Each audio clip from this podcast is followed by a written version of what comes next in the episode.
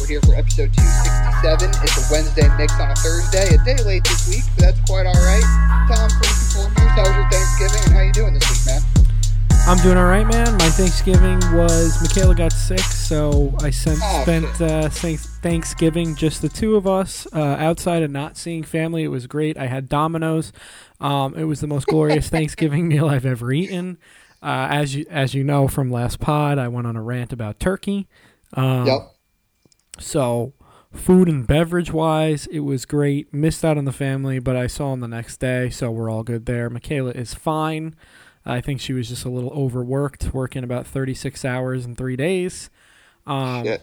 And on shitty daytime sleep, but everybody's good. Michaela's fine. Uh, how was your Thanksgiving, buddy?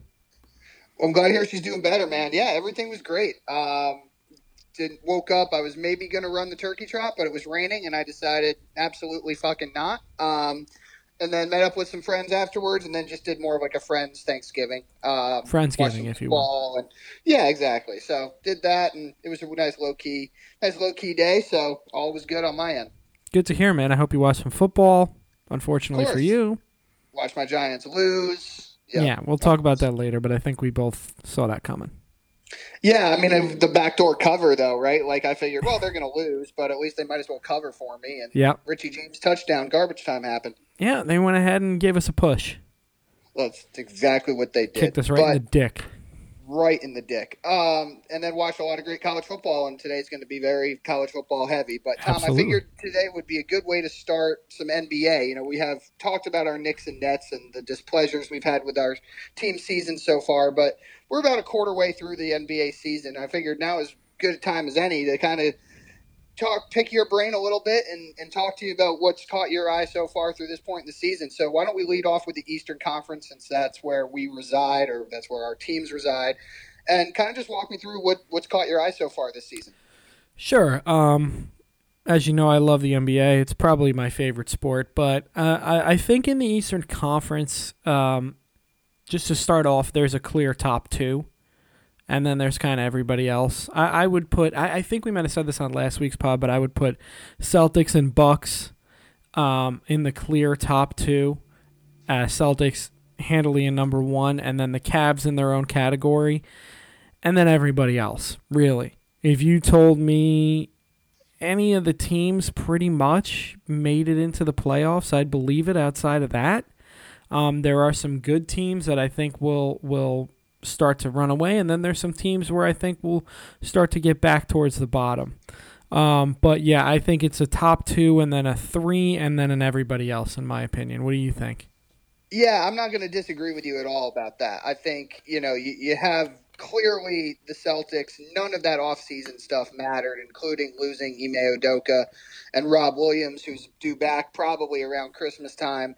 The Bucks are what we thought the Bucks would be. They they beat your team last night by a close margin.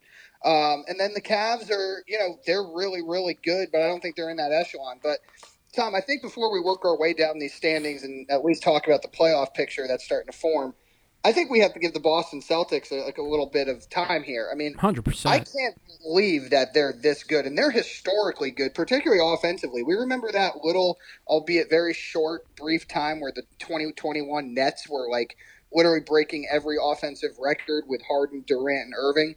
But this Celtics team in a larger sample size is actually uh, better than that team. Yeah, I mean they're playing with much even more continuity than that team was. That team was just a three-headed monster. This team, everybody's getting buckets. Tatum's probably number one in the MVP conversation, um, if not Jokic. I picked that, by the way. Remember Great that. call by you. I mean, we're they're 18 and four. Let's get through the season, Sean, before we start giving ourselves awards here. Mhm, Um, just, just pointing it out. I mean, between the two of them, they're between Brown and Tatum, they're averaging almost 60 points a game.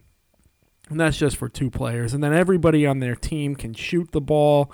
They're playing great team defense. Tatum's going to probably be a first team all defense type guy. I mean, if he keeps this up for a few years, he's going to be a shoe in for the Hall of Fame. He's been incredible. Um, this team is just an absolute wagon, by far the class of the NBA, not just the Eastern Conference.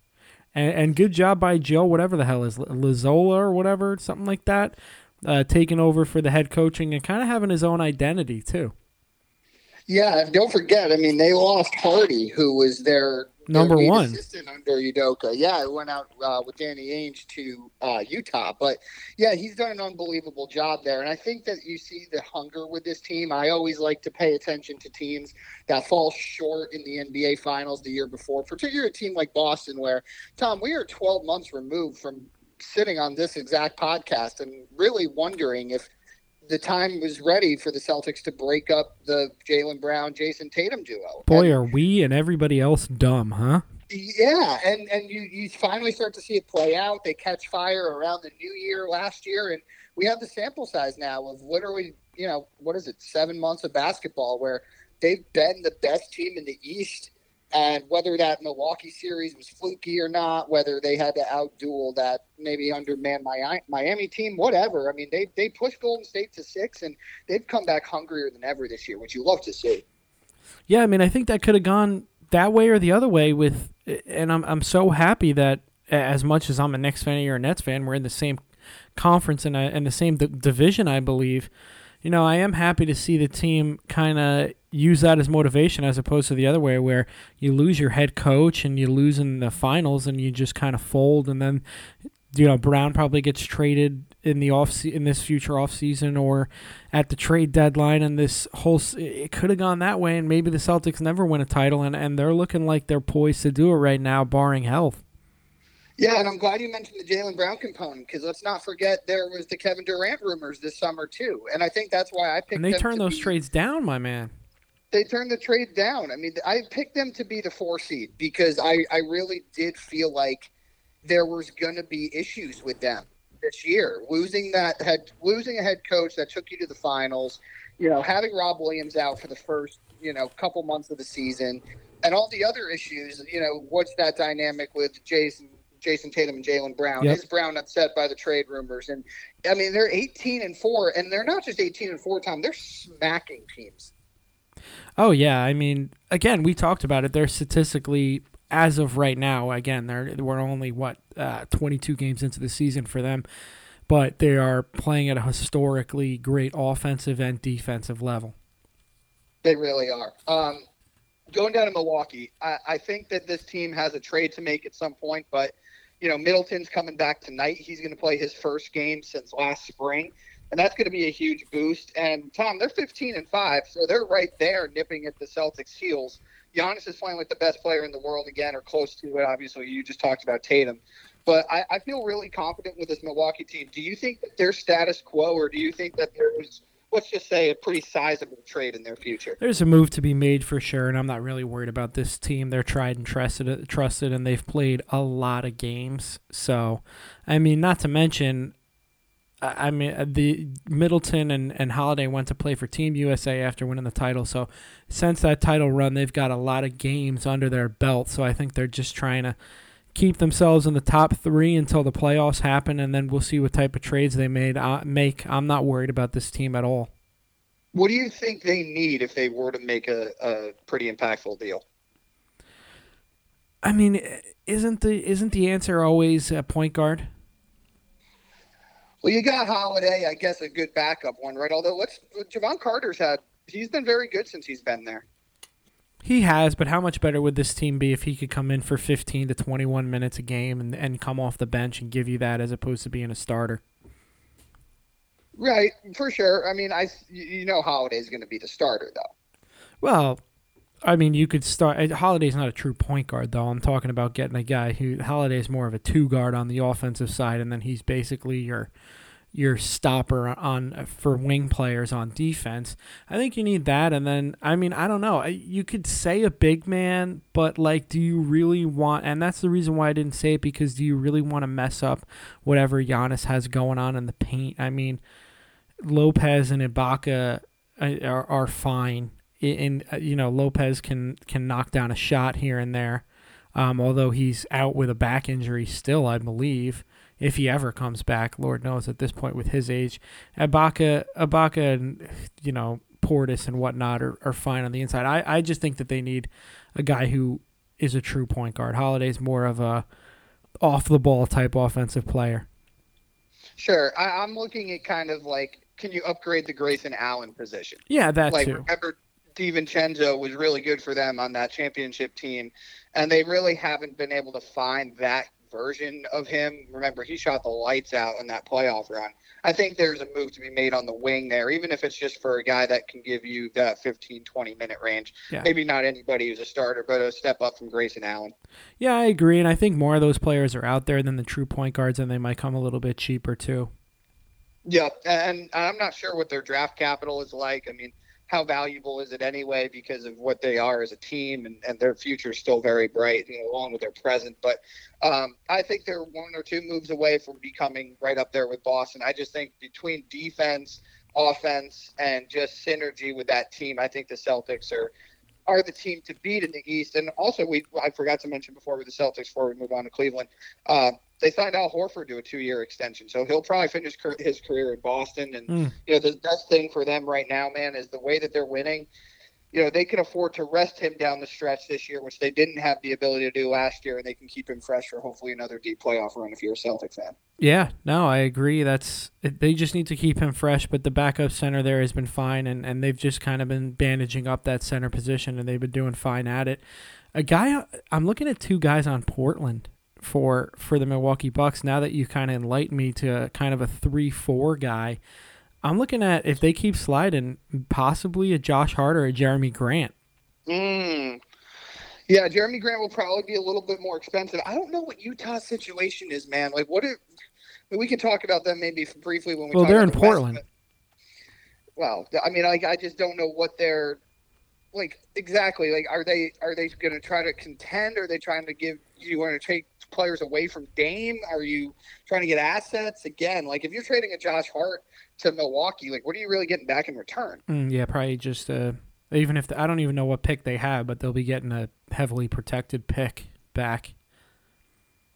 Oh, for sure. I mean, and, and I think it. actually, I think Milwaukee, uh, if I'm not mistaken, their their current their 2022 draft pick is going to New Orleans. I think for them. Yeah, and, and I think we need to talk about them as well because, I mean, we'll get over to the Western Conference, but just David Griffin was on for some stupid reason. Again, we're dumb on the hot seat as as early as late as last year, and now look at this guy. I mean, he's got seemingly Oklahoma City and and and him and, New Orleans own every single draft pick in the NBA that actually matters. Don't forget about Utah. And, well, and Utah, but I'm talking next year. They seemingly own every single draft pick that matters, and they're also the three seed, and they they have an electric team isn't it amazing how much has changed in 12 months? Like it's actually crazy in the NBA. Like he should win GM of the year.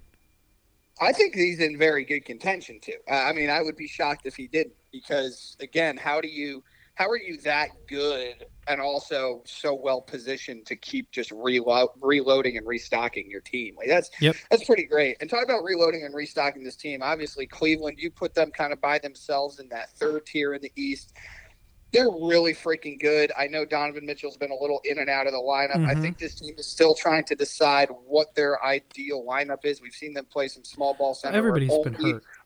Yeah, and only Mobley's out there at times. I still like him playing alongside Jarrett Allen. But what are your takeaways from Cleveland so far?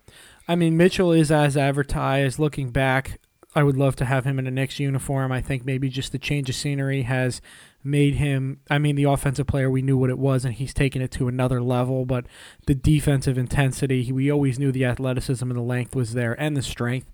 Uh, he just needed to get that intensity back. He seems to have it. Garland got got hurt on like the first game of the season so he's still trying to find his way back but I, I really like this team. I think that they if they really want to make a playoff run they they need to get another player off the bench. Um, I, I uh, LeVert just makes me worried. Yeah, I mean LeVert at this point we know exactly what he is. I mean, for everybody that shat on the Nets giving him up, it's like he's found his niche in the NBA. I'll give him credit for that. He's a microwave scorer off the bench, but unfortunately, you know, what comes with those really good nights are sometimes unplayable nights where he's not looking to pass, he's taking very contested shots. And obviously, the injury concerns with him are always there. Like, I don't think he's ever had a fully healthy season. So he, he's been kind of what he's supposed to be, I think, in Cleveland, and they've carved out a nice role for him. But yeah, I think you'd like to have somebody a little bit more trustworthy off the bench. Yeah, no doubt about it. Um, I mean, we'll talk, we'll go up and down. We don't have to talk about everybody, but we'll go over our surprises. Obviously, the Pacers being there, they're twelve and nine. I don't think they're going to hang around, but Carlisle does some interesting things, and then Tyrese Halliburton. I mean, I understand that the Kings are playing well, and they're definitely going to make the playoffs for the first time since I think like two thousand and three. But to give him up, I mean, he is. I know it opened up. Um, what's his face in De'Aaron Fox. De'Aaron Fox in in Sacramento, but this guy is going to be. I mean, I think he's got a chance to develop into a first team All NBA type player. You're seeing it, and you're seeing him do it on a team that's perfect for him. And you know they draft Benedict Mathurin, who's been a stud too. Just a dog. And those two playing alongside each other has been really, really fun to watch. And I like this Duarte guy too. Duarte was pretty solid last year for him. I mean, he was kind of you know lost in the shuffle because that team was so bad. But um, it, I mean, listen too. Like, here's the thing about Miles Turner. He's had himself a really, really good year, and Yeah. whether they decide to keep picking it, keep keep him, like he's just perennially going to be in trade conversations. I don't think they even know what the future holds with him, but he's contributed a lot to this kind of sneaky 12 win Pacer team.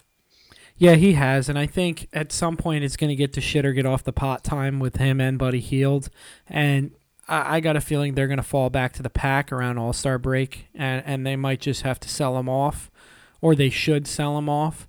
Um, and then looking, I mean, obviously the Sixers are are extremely disappointed, disappointing. Um, but they they well, they've had some bad. yeah, I was going to say though. they've gotten bit by the injury bug, of course, but you got to kind of expect that with Embiid and, and Harden being your two guys out there.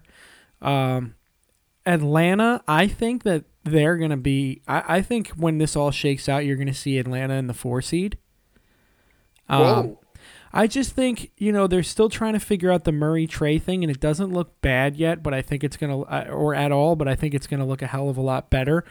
I mean, I know we've been calling for Hunter just to be healthy for like a month since his career started. But if Hunter could get healthy for a month, that'd be that'd be really good for them. And then I think they need to turn Collins.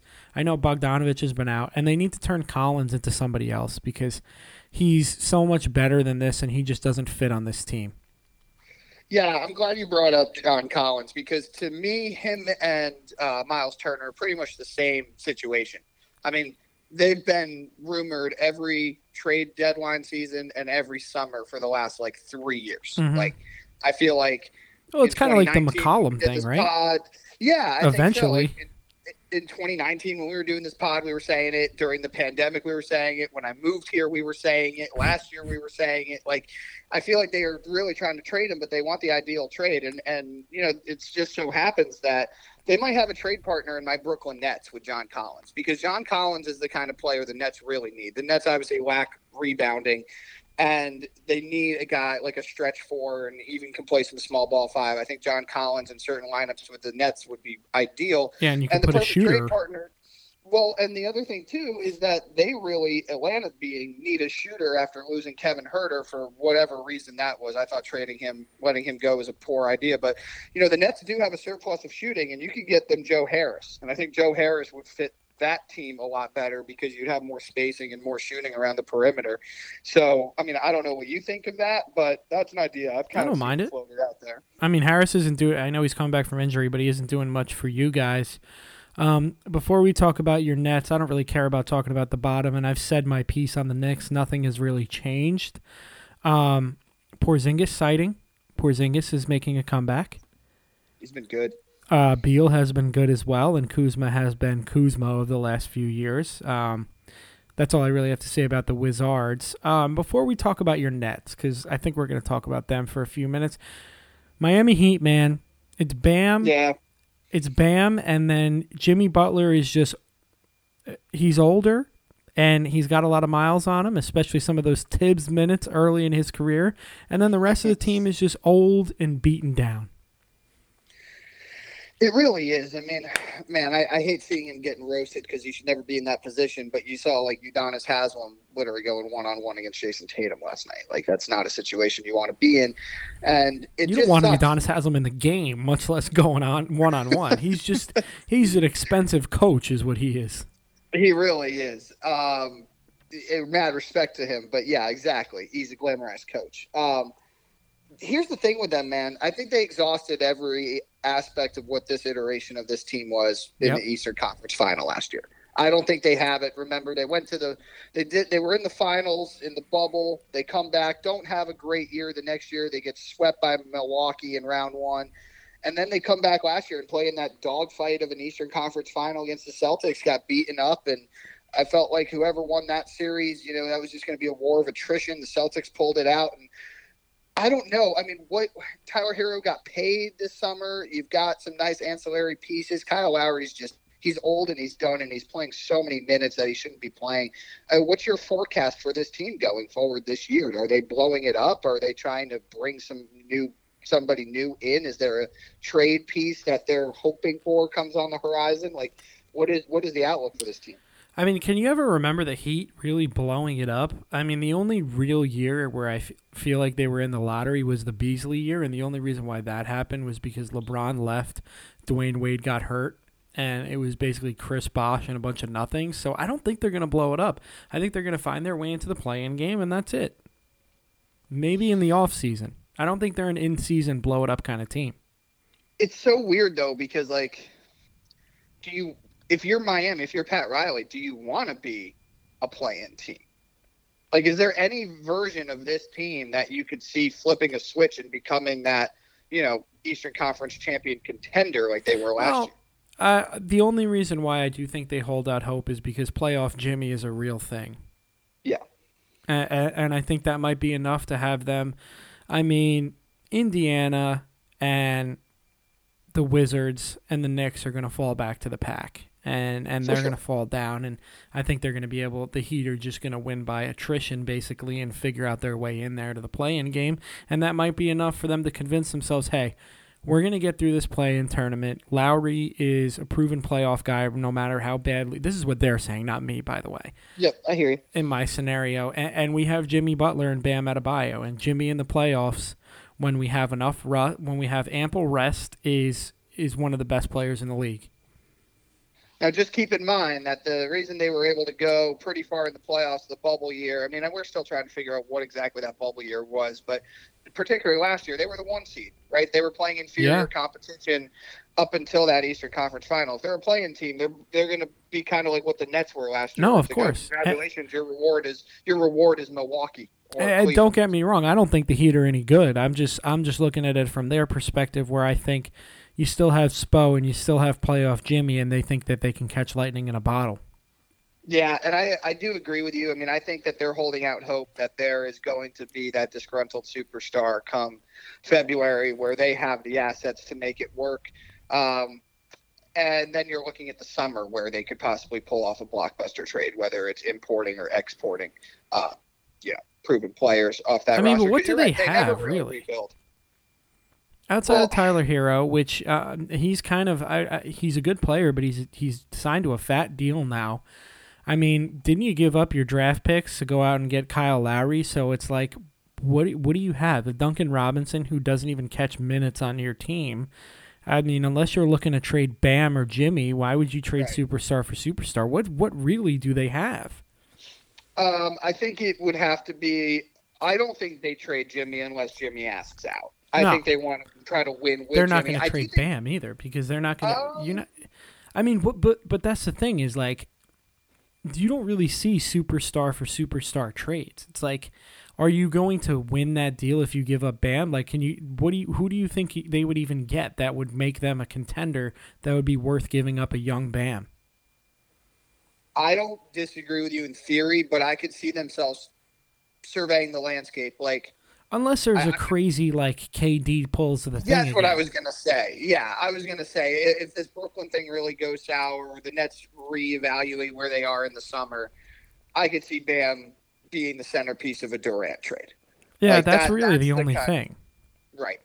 Unless the Lakers are like, give us Bam, Herro, we'll make the money work for AD and and some picks. Yeah, and I don't know if you want to. I don't. I don't. I don't even think that he would want to do that. No, there's no because Bam, because of his age and what he's accomplished and just how dominant of a player he is, you're only trading him for a player that's better. and mm-hmm. that the team who's trading that superstar player, like in the Nets situation, that superstar is going to immediately put you back into you know legitimate playoff contender conversation. Yep. So speaking of your Nets, let's talk about them. I mean, Kevin Durant is having an amazing Oh season. God. I hope you're enjoying it at least a little bit that you can of it. no, it's um, been amazing to watch. Ben Simmons, I mean, listen, I really he has some games where he's starting to buck his head a little bit and show himself to be Ben Simmons. And I know everybody's still shitting on him and whatnot, but given what you had before that, which was absolutely zero, I think the fact that he's starting to come around has to be at least a little bit pleasing to you. And then Kyrie Irving, he's playing great when he plays. I think I think he hasn't done anything stupid recently, and Kanye's done a lot of really stupid things. So the news has shifted to him. So keep himself. I would trade him now. you know, in a perfect, we've talked about this, and I know Bill Simmons talked about it on his podcast yesterday about, you know, the Nets should trade Kyrie. The Nets are not trading Kyrie. Uh, um, you know, you're not going to get equal value for him, and what he provides for this team. I really like how Jacque Vaughn is staggering his minutes with Kevin Durant, and they're letting Kyrie start the fourth quarter while Durant's on the bench, and it's really, you know, Kyrie can go into that crazy mode where he, you know, scores 11 points in three minutes, and it's been it's been good. And, and Ben Simmons, you're right. Now, unfortunately, he's out for the next couple games, and then I blame that totally on the Nets performance staff. I mean, this is a guy who hasn't played in basically you know two years, and you're having him play second half of back to backs and heavy minutes. And listen, I know they're a little compromised, but you gotta you can't have this guy you know playing all these minutes, and you got to massage him back into the rotation and into games. So I think once he comes back from this little uh, quad strain, uh, they said it's probably to be about a week. That you don't play them on back to backs. You you pick the dates that you know you want to use him heavy minutes and be a little bit more smart about how you manage his body. Because you're right, he had really been turning the corner. You're starting to see some of that aggressiveness, right? That you've not to the same level you've seen him in the past, but certainly a lot better than the way the season started. Yeah, I mean, yeah, he's playing right. Um, Yep. anybody else in the in the Eastern Conference you want to talk about? Magic have been a bit disappointing for me. Um, Paolo has looked av- as advertised. I think he's been pretty good. Um, and there's some rookie woes there, but the rest of that team is a little bit disappointing. I thought they'd be in this. I, I want to say top heavy Eastern Conference. I thought they'd be better than five wins at this point. That's the only thing I will say. Yeah, and I just want to close out this with the Nets real fast. Is T.J. Warren's going to make his season debut tomorrow, and I mean, think you that could, he, that's exciting. he's going to get you some buckets off the bench, you know? I mean, uh, the last thing I remember was him looking like a first team All NBA or in the bubble. Yeah, and even before the bubble, I mean, I think that's kind of take on like mythology, but he was really he's always been a really really good 3 and D guy who can score at all three levels. So Yep. I think the Nets are looking forward to getting him in there as well. And they're pretty deep with their shooting. But yeah, to the Magic, I actually watched them play my Nets the other night and I got to tell you what, man. I, I don't know where it came from. It probably is a benefit of him being in the G League and, and really having a team that where he can take his sweet old time. But Bol Bol's a fucking cheat code right now. Oh yeah. No, he's he's been incredible. And honestly, I've been talking about him since he was at Oregon. And I've I've really liked him. And I think I've mentioned him on the pod a couple times. But finally he gets his opportunity and the guy's a freak. So, you know, I'm glad he's finally getting some run. Let's put a little more weight on. I can help him with that. Do some pizza reviews with me. yeah, maybe take a take a trip to Tommy's here and there. Maybe when they visit the garden next. Hey. you can take. I, I'm willing to take Bol for a for a Tommy's trip. That would that would be something that would get me down to the Bronx. That would be that would be just a great story overall. Um, but yeah, Paolo looks like the real deal. I know that Suggs is out. Um, Franz Wagner is really good. I'll tell you what, this is a fun team. They definitely have pieces. Yeah. They really do suck, and you're you're right. Like But they should right, have more they- than five wins, but they have they have guys you want to watch. But that's all they are. Is exactly what you said. It's just a bunch of pieces. They're not a team. No, they're not a team. Um, I know you talked about the Wizards.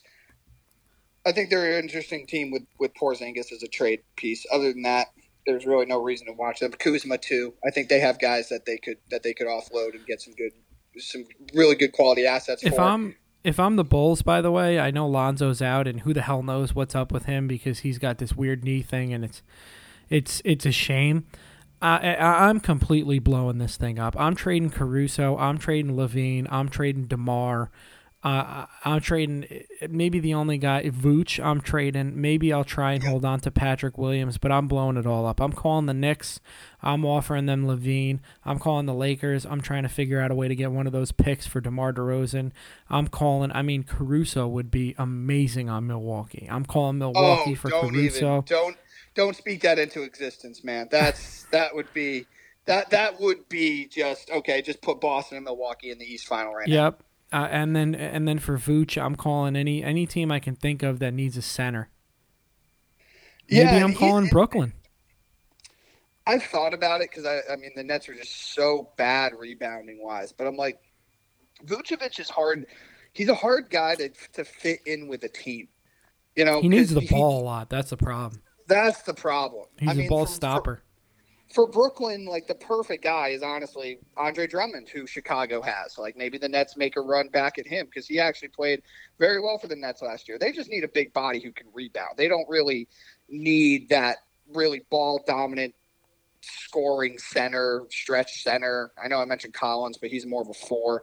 But yeah, I agree with you about Chicago. They should just they should just empty the vault, trade everybody because this team's going nowhere fast. Yeah, I mean they they got off to a hot start last year. I don't know if you remember. I'm sure you do the DeRozan MVP talks and whatnot. But e- ever since I'd say All Star break last year, they've been a, a travesty. And I mean, I don't really want LaVine because I don't see him the same way other people do as a superstar. But I would be banging down the Knicks door if I was Chicago to try and get some of their picks. You say that now, but if you watched him every night for the Knicks, you would be like, "Oh my God, thank you." I think know, I would love him because- would be pretty fucking great. They would, but then I I would love him for what his potential is. But there's a lot of nights where I mean, look at their record. There's a reason why their record is what it is. Where you're going to pull your hair out with him. Oh yeah, no, he's frustrating at times for sure, but I also think part of that is, you know, Demar needs his shots, and Vucevic needs the ball when he's in there, and you know, you can't just let LaVine cook. I think on a team like the Knicks, where you don't have many other options and guys that need the ball, aside from maybe Julius Randle, that that might be a better. I would love to include Randle in that trade. I don't see why Chicago would do that though. No, I, I don't either. I mean, Julius Randle has to go. Julius Randle will. We'll talk about it as the season goes on, but he he will have suitors with better teams that will be able to use his skill set in a better way. Uh, in a more Yeah, I'm looking at the. Pelicans for him. Maybe a run back at the Pelicans. Ooh, I kind of like that. Yeah, Yeah, they need has- a big man off the bench, and and that and he could give you you know a spark off the bench, run your offense for the second unit, and slow things down because they're kind of a high octane offense. And listen, I'm I'm making a trade right now. You don't have to give me one of your high picks. Give me one of your shitty, you know, other teams that are. Give me one of your Milwaukee picks. I don't care. Yeah, do like a Milwaukee pick or two, and maybe like uh, Jose like Alvarado. Jones Just Yeah. kidding. They would they wouldn't do that. Or Herb. Yeah, I mean they they might. I mean Herb Jones, again, no way, no way. Probably, probably not. But you, you, you can ask if you're the Knicks. You can ask. They do Why have not? Larry Nance. I don't know, but Nance is not Randle. Different type of player. No. Very different. I would okay, take a move to the Jaxson Hayes for all I care. But yeah, let's move into the West since we're already talking about New Orleans. Um, Suns, I think that they're just going to hold down the fort for the regular season. I do think it is important for them to get that number one overall seed, just given their history. Um, Suns are a point guard team, backup point guard team. Like a Tyus Jones on this team would be Yeah. amazing. Totally agree with you on that. Um, you know, I, I don't like Cam Payne. I don't like Cam Payne in playoff games, particularly. Um, and I know he's had some moments, but yeah, I mean, this team has to race to get to the one seed, kind of like they did last year, so you can give Chris Paul as many games off, you know, in February, March, and April as possible. Let me tell you something really quick. Google on their rosters did Dario Saric dirty with their picture. He looks like the I picture. click on it right now.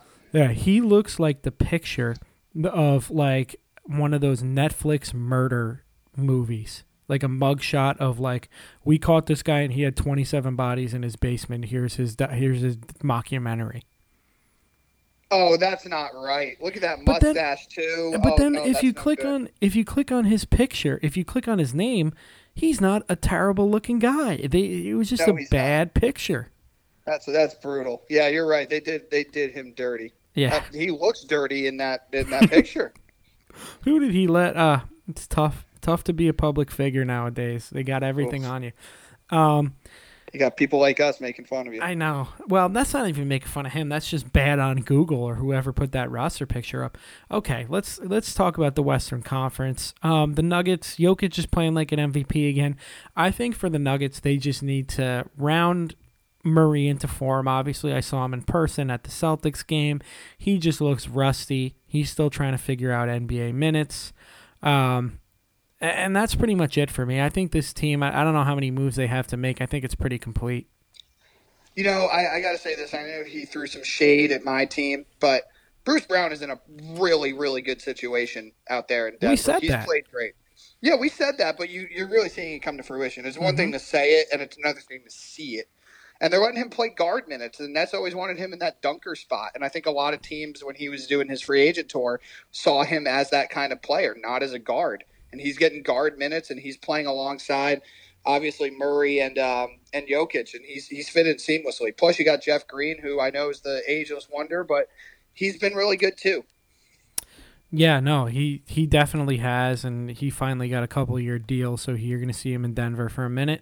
And Caldwell Pope's been playing really well. I, I like this team. I just think you need to really get Murray healthy, get him back to when he was playing in the bubble, just going head to head with Murray, and I think he ended up winning that matchup. Um, Pelicans, we mentioned them already. They are just an electric team. There's no way to stop Zion when he's healthy. Um, I think Ingram, Ingram, excuse me, is the best Ying to Zion's Yang that there ever could be.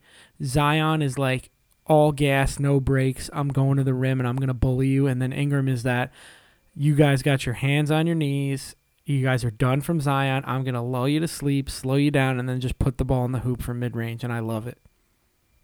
It's a really fun team to watch, and their defense is special. Uh, they can attack you in so many different ways. And yeah, Dave Griffin, props, man. I mean, Yeah. real props. Uh, we we dragged him through the mud. A lot of people did. He's done an unbelievable job with this team and constructing this roster the way he wants to. I know injuries have been a nuisance for them. That's why they're only thirteen and eight. But you know, you got Valanciunas, who, who's who's really a monster inside. Um, they're a really good team, man. There's just they're they're a team that's going to keep peaking you know, as the season goes on, you're going to eventually see, other they're five games over 500, other 10 games over 500, other 15 games over 500. I know the West is deep, but they're they're a really special. They're a special team, and they they have so much roster flexibility to get better. Oh yeah, they. I mean, come on. Not even roster flexibility. They they could get anybody in the league if they wanted them. Yeah, they called the Nets right now and asked for Durant. They could put together probably them and Memphis the best package possible. Yep. Speaking of Memphis, we'll talk about them next. They just haven't had their first of all. Desmond Bane has been playing before he got hurt. Was playing like a another first team All NBAer. I know he was averaging like twenty something, 26, 27 points a game. Um, when him and Jaren Jackson, who just came back as he went out, it was almost like a turnstile and jog it together.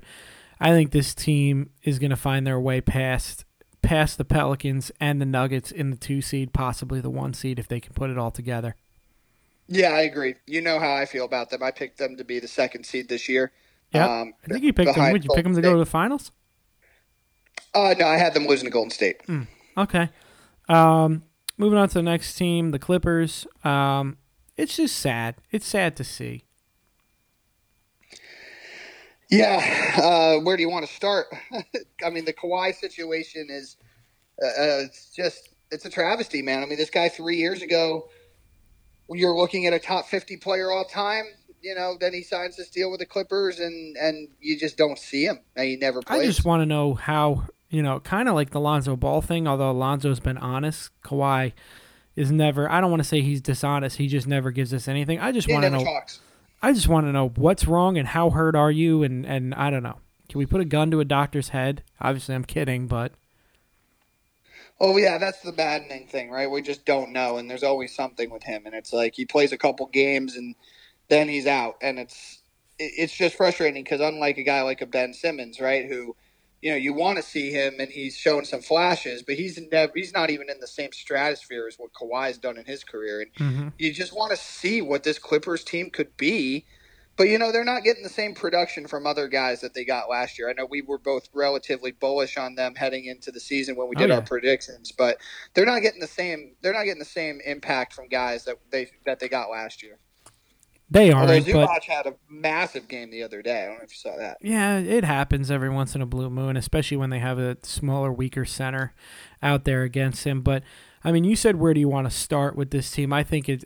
You talk about the other, t- the the you know the role guys underperforming. It stop. It starts and stops with Kawhi. This team's nothing without him, and it's just a shame to see. I don't really see them going anywhere unless somehow he can come out out of nowhere, right?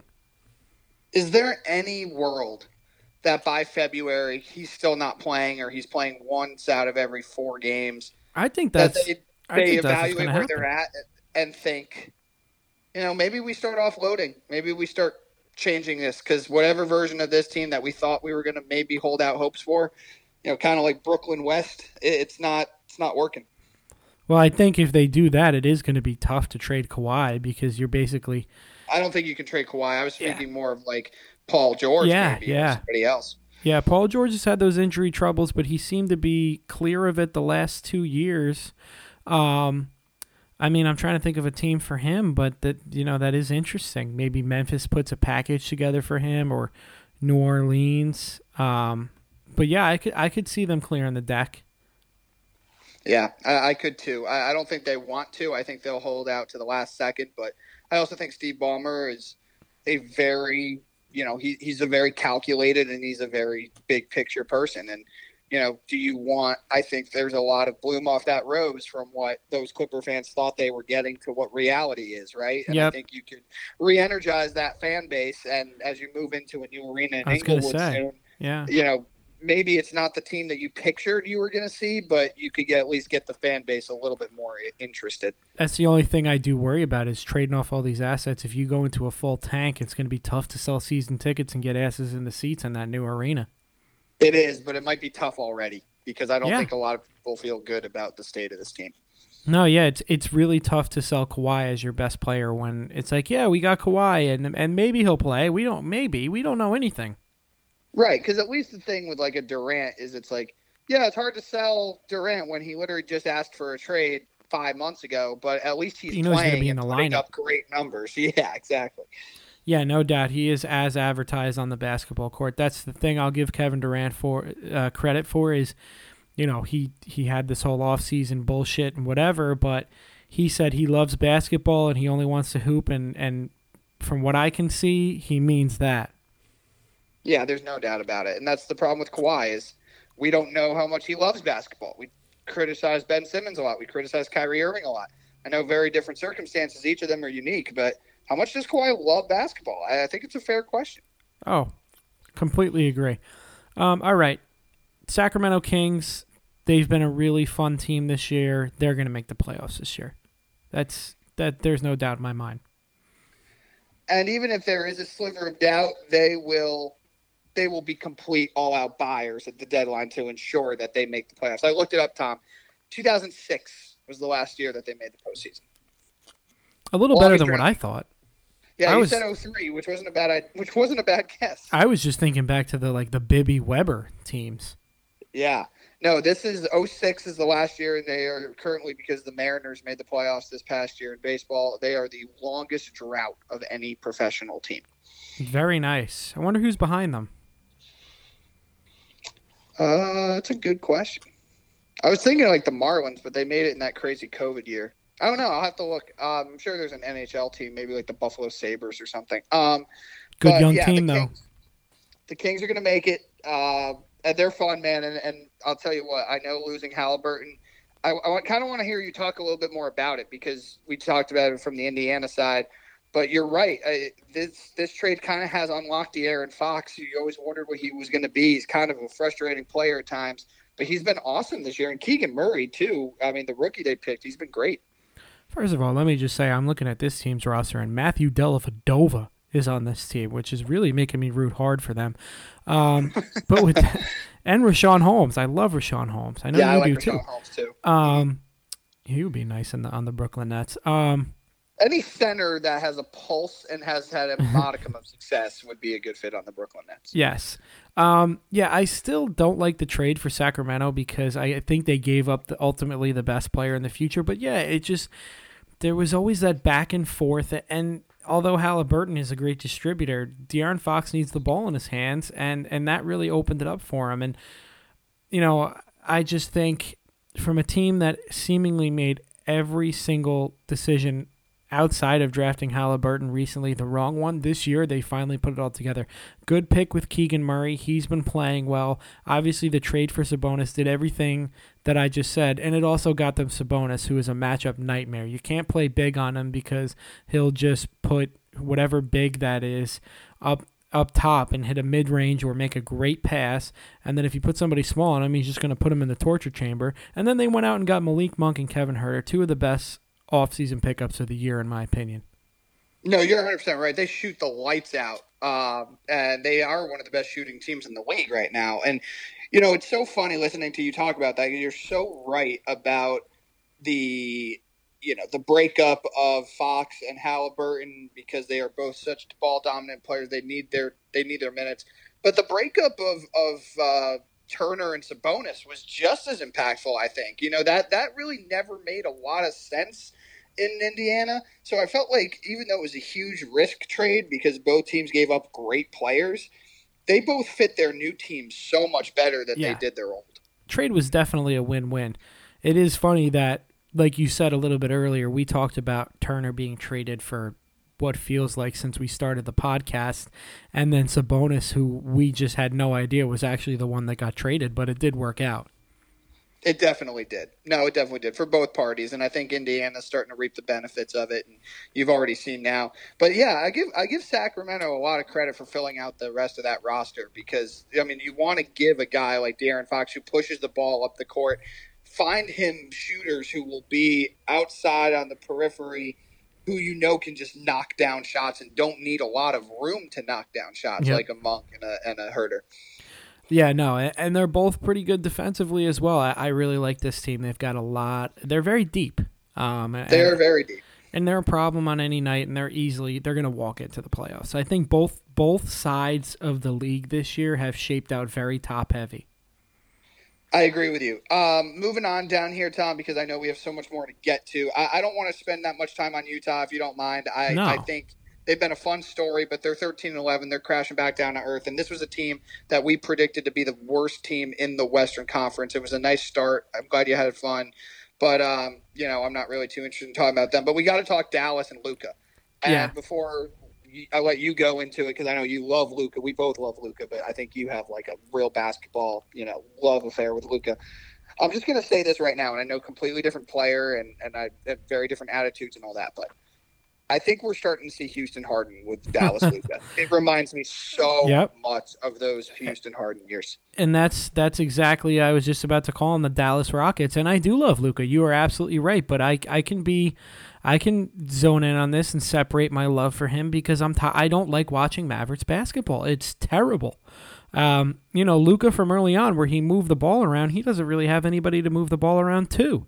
Um, and, and it's just tough to watch this brand of basketball, whether it be the Russell Westbrook OKC days or the Houston Harden days. I just I hate watching this ISO ball, and it has been proven and proven and proven over time.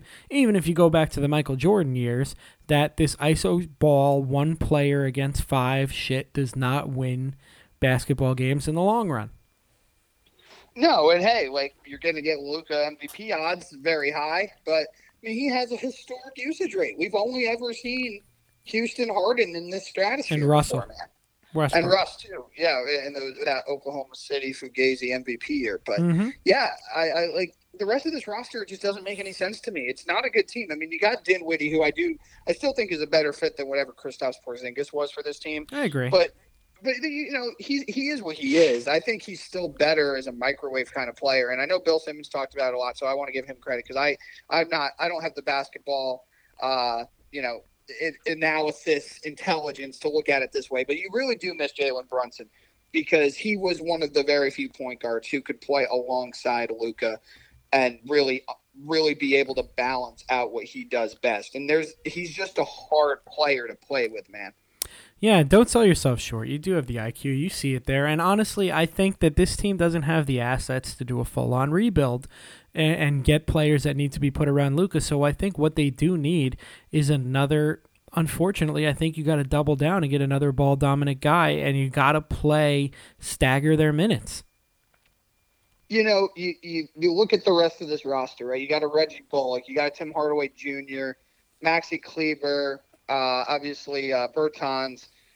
There's not a lot of defense on this team no, at all, and, it's literally the Rockets. Yeah, and Christian Wood. Can we stop with Christian Wood? I don't care how talented he is and how, how nice he can look. If look, you know there's a reason why he's been on. There's there's a reason why he's been on like 16s in six years. That's all yeah, you have to say. Nobody wants him. Nobody wants him.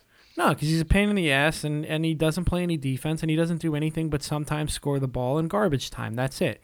Um, yep. But yeah, I think it, it literally reminds me of the Rockets. No defense. Surround him with somewhat good shooting, like they did Harden, but none of those guys uh, even remember how to dribble a basketball. No, and it's really I, I, to no fault of their own because they're not getting any touches. The games that they do win late is literally just because of Luka Magic. There's nobody else that scares you on this team to do anything. Not at all. And honestly, I don't really see how there's going to be any way to fix this. This is not a short term fix. No, they're going to be perpetually mediocre to average simply because you have Luka who will keep you relevant and good. A lot. I don't even think. I mean, I know it's we're some years removed, but I mean, shit, man. We we really we really shit on Harden for those years, but that team was always like a two or three seed. Yeah, I just I, to be honest, I think the I think. I think this ISO Joe, whatever you want to call it, is just so far past the way this league is played with how spread out everything is and how far away from the basket these players are playing that I just don't even think that it works. Like honestly, I think the Rockets right now would be right where the Mavericks are. If you if you put them in a time machine, I just think sure, the league yeah. is different. I, I there's too many. The league is too deep, and there's too many great defensive and athletic players to be doing this shit. The league was in a weaker spot when Houston was doing it. And it wasn't even that long ago, but analytics have really ramped up uh, since then, particularly defensively. Like, again, you look at a team like Boston, like, there's not an aspect of the court and there's not a kind of player that they can go against that they aren't ready to be able to defend. Maybe Giannis, but it's outside. But who can defend Giannis? I'm, I'm speaking more in terms of you're going to let Giannis get his, but yeah. he's not going to put his stamp on the game and be the ball distributor and everything else the way that you know he. You're absolutely right. Yeah. All right, let's. The Mavericks can't be solved this year. They'll probably squeak into the playoffs, but nothing special. Warriors are starting. The Groundhogs are starting to see the spring light in the Warriors. I like that. I like Thank that you. a lot. I think you're already looking forward to spring. Um, with where you're at right now. I, am desperate. But, Trust um, me, I'm, it's supposed to be 57, but rain up and down the coast on Saturday. I've literally, no jokes, been looking at flights out of out of Westchester on Friday night to get somewhere warm on Saturday to just fly back on Sunday. I don't just blame to play you, golf. man. Yeah, just get some fucking vitamin D. Like, just yes, it's that's not good for you up there. Um, but no, you're right about you're right about Golden State. Right, they got off to a rocky start. You those that Draymond and Poole incidents seemed to carry over into the season. Draymond wasn't playing well. Clay was playing poorly, but now you're starting to see them. I mean, what was it? They they were winless on the road for like their first seven or eight road games. Now they're starting to win, and they're starting to look more like Golden State. I think this is a team that is going to make a huge trade. You talk about a hypothetical Paul George. This might be that team, um, because here's the thing, man. Like they have all those chips ready to go for a team that's ready to rebuild. James Wiseman at this time is not an NBA player, but I think he's not an NBA player because they can't afford to be patient with him, and he's not going to fit how smart and how seasoned this team is.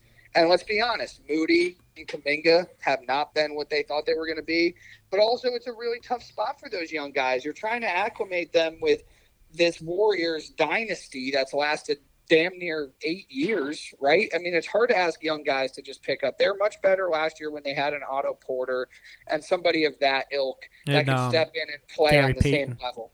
and Gary Payton, who they miss, right? So, I mean, I still think this team's really good. I think they're going to get better as the season rolls on. fine. But they need, I, I do think that they need one more big piece because that depth that we like to talk about, it's not really that deep right now. I agree with you, and I think it's a shame to waste uh, one of the better Steph seasons. It's just one of those things where it's like you won your championship last year, which I don't think even the Warriors expected to win, and it's like, do you really want to mortgage all that talent when you have Draymond coming up on the books? You just paid Wiggins and Poole. Um, do you want to mortgage your future for this year? Uh, it really depends on if they think they're good enough. I think they think they are. And I think that they just need. I mean, even if it's not one more star, because you still have Wiggins and Poole, but like you do need one more guy that is a an established presence. Maybe you can fill out that roster with other guys like that. Like, can you get Yep. this year's version of Otto Porter or Gary Payton Jr.? and they need to figure out the Poole and Clay minutes because Clay he's starting to turn it around, but I feel like we said the same thing last year. But he's been kind of a sieve on defense, and Poole is just a turnstile, and you can't play those two together. And they're both not playing. I mean, Clay has his nights, but consistently they're both not playing the greatest offensive basketball either. It's- Poole also. Oh, go ahead. I'm sorry. No, I was just gonna say. Eh, I mean, Draymond's starting to turn it around and become what he was last year in the playoffs. So it's it's really just the only guys you can rely on are Curry, Wiggins, who has kind of fallen back, but he's still been very good, and maybe Draymond. Yeah, for sure. I, I I do contemplate whether Poole is long for this Warriors team because I don't think he fits the identity of what they want this team to be. Now, if they think their future is going to be very different very soon, okay, you want to keep a guy like that around. But if you're still holding out hope that you got another two or three years of this Clay and Curry team, you're I don't think Poole fits because he just doesn't play a lick of defense, and I feel like he's better being the number one or two option on a slightly worse team than Yeah. being the fourth or fi- the third, fourth, or fifth option on a really good championship level. Well, that's. I mean, obviously, it's a good problem to have because you just won a title, but that's one of the problems you have when you win a title is you just gave him the bag. right. So I don't know. I mean, and, and and honestly, I just hate the guys that don't play defense because it's it's uh, truly I feel like it's I'd say 80% or maybe even a little bit higher of intelligence and effort. Well, especially in the NBA, these guys are all capable of it. Mhm. You're not looking at college kids who have who are running around with their like you know chicken with their head cut off, having no idea what defensive schemes are or or matchups are like. They're just, Mm-hmm. I just- they just choose not to. It makes me laugh every time because it's like you are such a skilled offensive player where you can blow by anybody in the league, but you can't translate that speed and that t- quick twitchness to the other side of the floor. I think It that's remind- effort. It starts with yeah, effort. I it reminds me sometimes of those like lefty hitters like that. Now that it's starting to go away now with baseball banning the shift, but those guys that would just refuse to hit the ball to the left side, like the, that they would not push bunt. I know, it's like you're one of the- It's like You have some of the greatest hand-eye coordination on earth, and you can't just flick your wrists out there every once in a blue Right. moon just to keep them and that's that's where the word is. It's not can't. They just don't. They just choose not I to. know. Oh yeah, and that's that's what's frustrating about it. But yeah, I think they'll be fine. Uh, Minnesota's another team that we need to talk about real fast. Um, obviously, this experiment's not working. KAT got hurt. He's out four to six weeks, I believe, with a calf strain. It looked worse, so I'm glad that it's not as bad as initially thought. But man, this team. I mean, oh, this team doesn't make any fucking sense. I don't love Anthony Edwards. I don't love his, uh, I should say, lack of progression. Uh, he's obviously a very good player, but I don't love his attitude. I don't think he's the captain of this team or No. taking over this team. I mean, you miss some of those. You miss a guy like Pat Bev on that team. Weirdly enough, I agree with you. I think D'Angelo Russell should just be cut. Honestly, at this point, he's so bad. yeah. I mean, Edwards. I am disappointed in his first half of this season, given the amazing season he had last year. But also, let's keep in mind, he's 21. You know, he Oh, was yeah. born in 2001. That's insanity. Um, So I'm going to give him the benefit of the doubt. I will say, I, I Sean, I am surprised because I didn't think this team was going to be any good in the playoffs, and I think they really mortgaged their future with Gobert. And I did think they were going to suck in a few years when he got a bit older, but I thought they were going to be a good off, uh, a good regular season team just based off the defense that Gobert was supposed to bring, and just the fact that I thought that they were going to out hustle and out defend teams on a night to night basis. And this is this is just bad. I can't remember if you and I had them like one or two spots apart from each other. I think I had them sixth or fifth. And I said because they're going to be a much better better regular season team where they'll just accumulate wins. Yep. And then we'll worry about them come playoff time. But they're not even doing that. You're right about D'Angelo Russell. My God, does he suck? And he is the perfect example of can you just put him on a bad team and let him put up his numbers so people can think he's good? like the 2K people think he's good, like because that's really all he's all he's worth. The only reason I mention Edwards is just because I know he's super young, and I'm not closing the book on him by any stretch. But when you when you have a playoff series like he did last year, you know you're kind of waiting for the, him to take that next leap. Because I don't think he's an Andrew Wiggins. I don't think he's a guy that needs that perfect next stop in his basketball life. I think he could do it with the team he's on now but I don't think I don't see him taking that step next. And also, it's just so clunky watching Gobert and and uh, and KAT before he got hurt play together. It's just it's not working. Nah, we'll see what happens now. KAT's gonna miss like I think a month or something, so we're gonna see what happens. I actually just pulled out my notebook. I got my NBA my NBA preseason here. I mean, I've been I had the Heat as the seven seed, which I honestly think that's where they're gonna finish, right around there. Um, I'm trying to think if there's anything that's glaring to me. I had the Sixers at five, which is right where they are. Raptors at six. That was pretty good. I had the Nets at three. I think the Nets are to make their way up. Uh, the only glaring thing I had was the Suns at five and the Warriors at one. Um, I'm trying to think anything else. Oh, and I had the Lakers making the playoffs, which I'm assuming is the next team that we're going to talk about.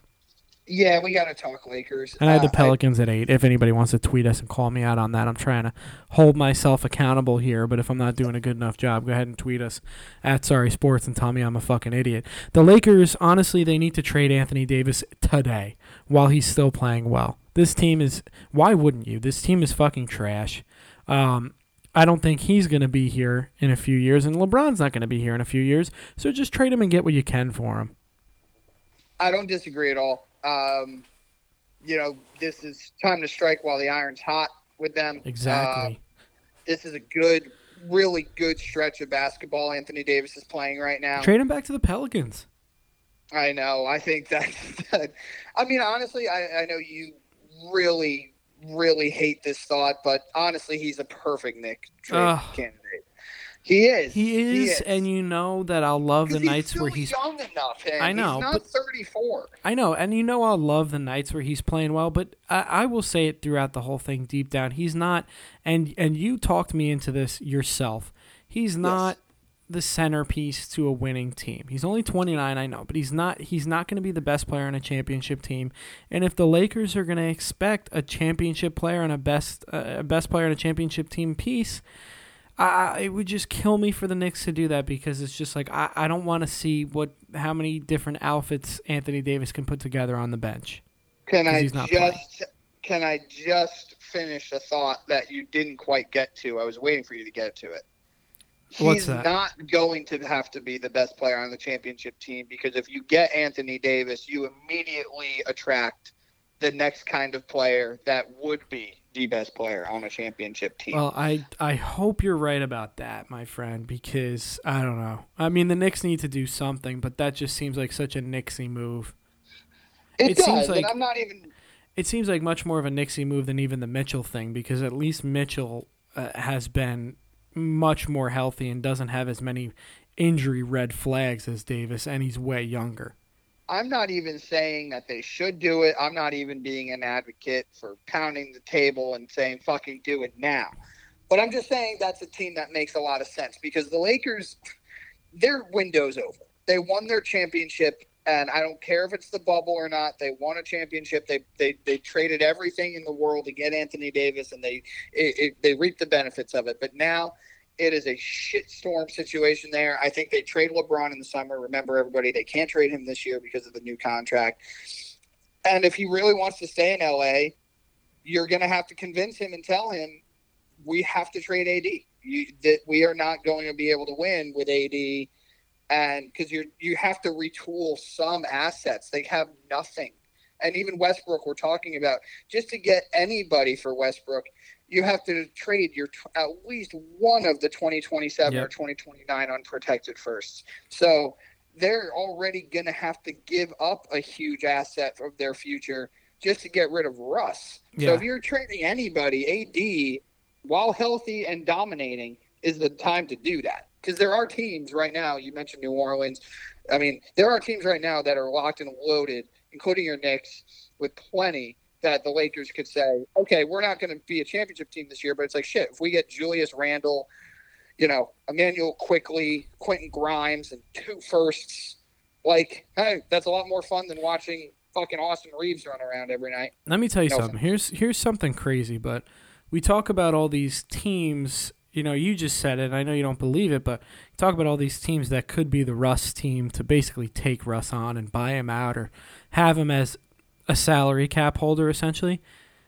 Maybe the Lakers are the team that are the Russ salary cap holder team, and they just trade LeBron and AD. They Next go to year? LeBron. Yes, they go to LeBron and they say, listen, clearly we got the championship. This didn't work out. You only have to live in whatever city for so many months, and then you can move on. We want to trade you. You know, pick a team, and, and we'll make a deal work out. And then they can reamass some of those picks that they gave up in the AD trade and the LeBron trade and completely rebuild. They They're still the Lakers.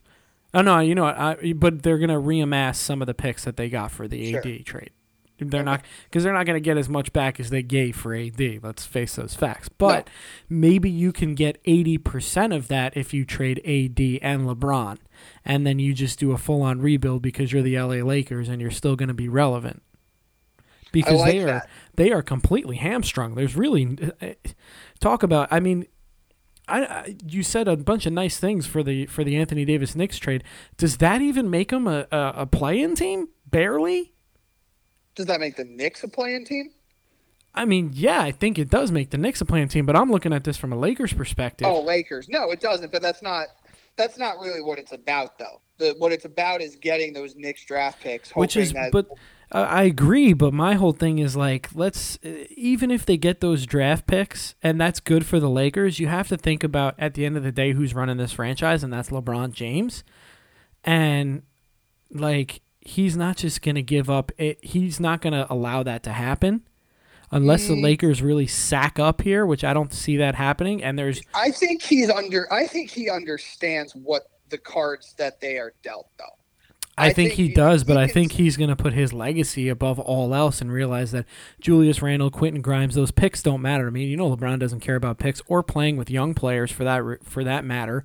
And he's going to say, "I've only got so many years left in the league um, we can't trade AD either. Either and the Lakers should go back to him and say, why don't we trade you as well? Why don't we but blow this say, whole thing up? I'm going to say though, just again to finish a thought that you, I, I wasn't sure if you were going to keep going with. It's not necessarily about what those picks are in the future. You get those picks. Yeah, I guess it's what they could get. Trades. Yeah. Yeah. So if you because we don't let's just play out this hypothetical. Let's say that Knicks trade Julius Randle, Immanuel Quickley, Quentin Grimes, two or three firsts to the Los Angeles Lakers for Anthony Davis. And maybe, you know, the, the Lakers say, great, okay, we're going to be, you know, pretty much the same way we were last year. And then you find a team to, to take on to take on Russ. Or you just buy Russ out. You say, we don't want to watch this anymore. In the summer, you tell LeBron, listen, we want to, we, we, we're going to let you decide if you want to be here or not. If you want to be here or not, if you want to be here, we're going to use these picks and we're going to trade them because I think across the league, because of Anthony Davis's, you know, ability to be unavailable, and also what is the Knicks situation, those picks might become immediately very attractive for another team. Mm. And then you can immediately rebuild on the fly and maybe go out and get another really good player. It's just something to think about. There's a lot of moving pieces in these hypotheticals, but I think the Lakers have to keep all options open. And I think LeBron, even though he might not like it, hey man, you fucking chose this and you chose to sign a two year deal worth fifty million a year, which is really putting them in cap stress too. So I think that even though he might not like the situation, he, he's he's gonna have to realize it. He's smart enough to to realize what's going on. I think LeBron's best bet, and I don't disagree with anything you said, is to realize that even if they do get a second, let's say, superstar, he's not at that point in his career where that's going to be enough. And I think that LeBron needs to realize that, hey, the only way I'm going to win another title is if I go to a team that just needs me to be the third best player on this team, and I need to go there. And I think that would be the win win for LeBron James's legacy and LeBron and the Lakers. I agree a thousand percent. Um, Will it okay. happen? Probably not. I don't think so, but there are so many sliding doors with what this Lakers situation could turn into the, for not only the rest of this season, but also next summer and where we're at next year at this time. Oh yeah, or they could do absolutely nothing. Which also wouldn't shock me. Okay, uh, that was a lot of good NBA stuff right there, man. We needed to do that. Um, it was a great way to lead the pod, but we are still in football season, Mm-hmm. and we have a lot of different aspects of college football to talk about, Tom. Probably for the last time this year, because obviously the rest of the pod, uh, the, the rest of college football will just be reviewing the playoff. But let's recap Week 13. It was rivalry week across college football.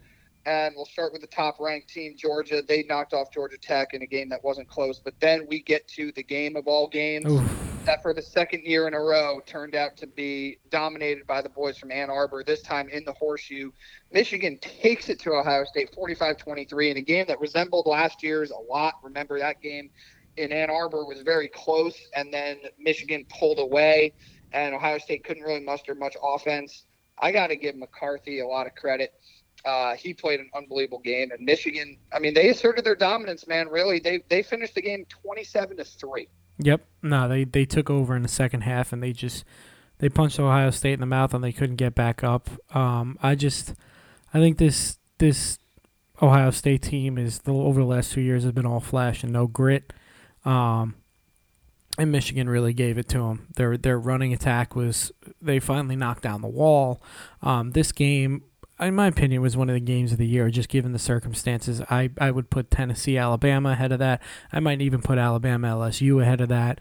Um, but this was an incredible defeat, and I was really rooting for Michigan and Harbaugh. I think he's a lunatic, but I'm just tired of hearing the fucking bullshit Ohio State talk. They played a cupcake fucking schedule, and there's no way that they should get into the playoff. Absolutely not. And we'll talk about that. Oh, I got my rankings, baby. I got my rankings. I know you do. Uh, we're going to have a discussion about these rankings. There's no doubt about it. I know this is part of why you and I don't do pre show conversations outside of really just what the notes are going to be because we don't want to give any anything away from the pod. No. Um, TCU just ran over Iowa State in a game that was such a just. I love when teams do this, dude. I love when these top ranked teams don't fuck around. Don't even let Iowa State think they have a chance. And TCU's ranked three, and they're playing in the Big 12 championship game on Saturday. Yes, they are, and that's uh, who do they play? They're playing Kansas State. That's going to be a good game because K State's pretty uh, pretty highly ranked as well. Um, that might be one of the only decent championship games we have running. Um, USC beats Notre Dame, another ranked team, thirty-eight to twenty-seven. Heisman. You know how I feel about my boy Caleb and my Trojans. Your Trojans. Well, listen, Caleb. Caleb just he he took the Heisman on Saturday night. Mm-hmm. Uh, and Notre Dame, for all that you know, we laugh about them and whatever. Mark Freeman did a really good job, I thought, in his first year there. And their defense generally travels everywhere, but they were no match for this Lincoln Riley, Caleb Williams led team. And, and Addison is one hell of a player who's going to look really good on Sundays. Oh yeah. Next one up, the Iron Bowl. Alabama kills Auburn, forty-nine to twenty-seven, um, keeping their very very slim hopes alive. A lot of fingers crossed in order to get into the college football playoff. Um, good win by Alabama. always great to win the Iron Bowl and, and humiliate Auburn. That Yep. was a really fun win, and and Bryce was great. And yeah, we'll talk about Alabama later when we do our ranking. So I don't, I'm not going to waste my time on it now. Tennessee killed Vanderbilt. We don't have anything to say about them. They're out, and Hooker's out, but they they still rolled. Penn State they stay at eight. They beat Michigan State up pretty good. Washington beat Washington State. They're at nine. And Tom, the Fighting South Carolina Gamecocks, they knock off Clemson 31-30 in a great game. They finished beating two top 10 teams. That's the first time that's been done in a very long time. And this was a really fun game, and fuck Clemson. That's all I'm going to say. Yeah, fuck Clemson. They've been fugazi all year, right? That's that's what we've been saying, right? They're, the ACC is not all that impressive. But what was impressive was Texas A&M at home after a terrible year where they're not even bowl eligible for the first time in God knows how long. And Jimbo Fisher and A&M take it to LSU 38-23, knocking LSU down to 11. And this was just a super shocking, impressive performance, reminding me a lot of what South Carolina did to Tennessee the week before. Yeah, kind of um, making it a little bit easier on the on the playoff on the playoff uh, picture there. for sure and it was one of the scenarios that you know obviously me with with hoping for bama this needed to happen so Mhm. it was it was great to see Yes, uh, Utah beats Colorado sixty-three to twenty-one. Utah's great, great season, but they're a three-loss team. Um, I think the best that they can do is just upset USC in the uh, Pac-12 title game. that's their hope Yeah, remember they that's played them very very tight earlier this that's year basically their national championship game. K State beats Kansas. 47 to 27 again kind of the same thing for them with TCU um, that's their that's their play, that's their college football playoff right there i texted will i said before the game i said a lot of people down here in austin are wearing jayhawks hats today because if kansas state lost texas would be playing in the big 12 championship Wow. That did, did not happen No, it did pretty decidedly. Florida State beats Florida in the battle of the. What do we want to call this? What do they call it? uh, I, don't, I don't know what they call it to be honest with you I but don't know.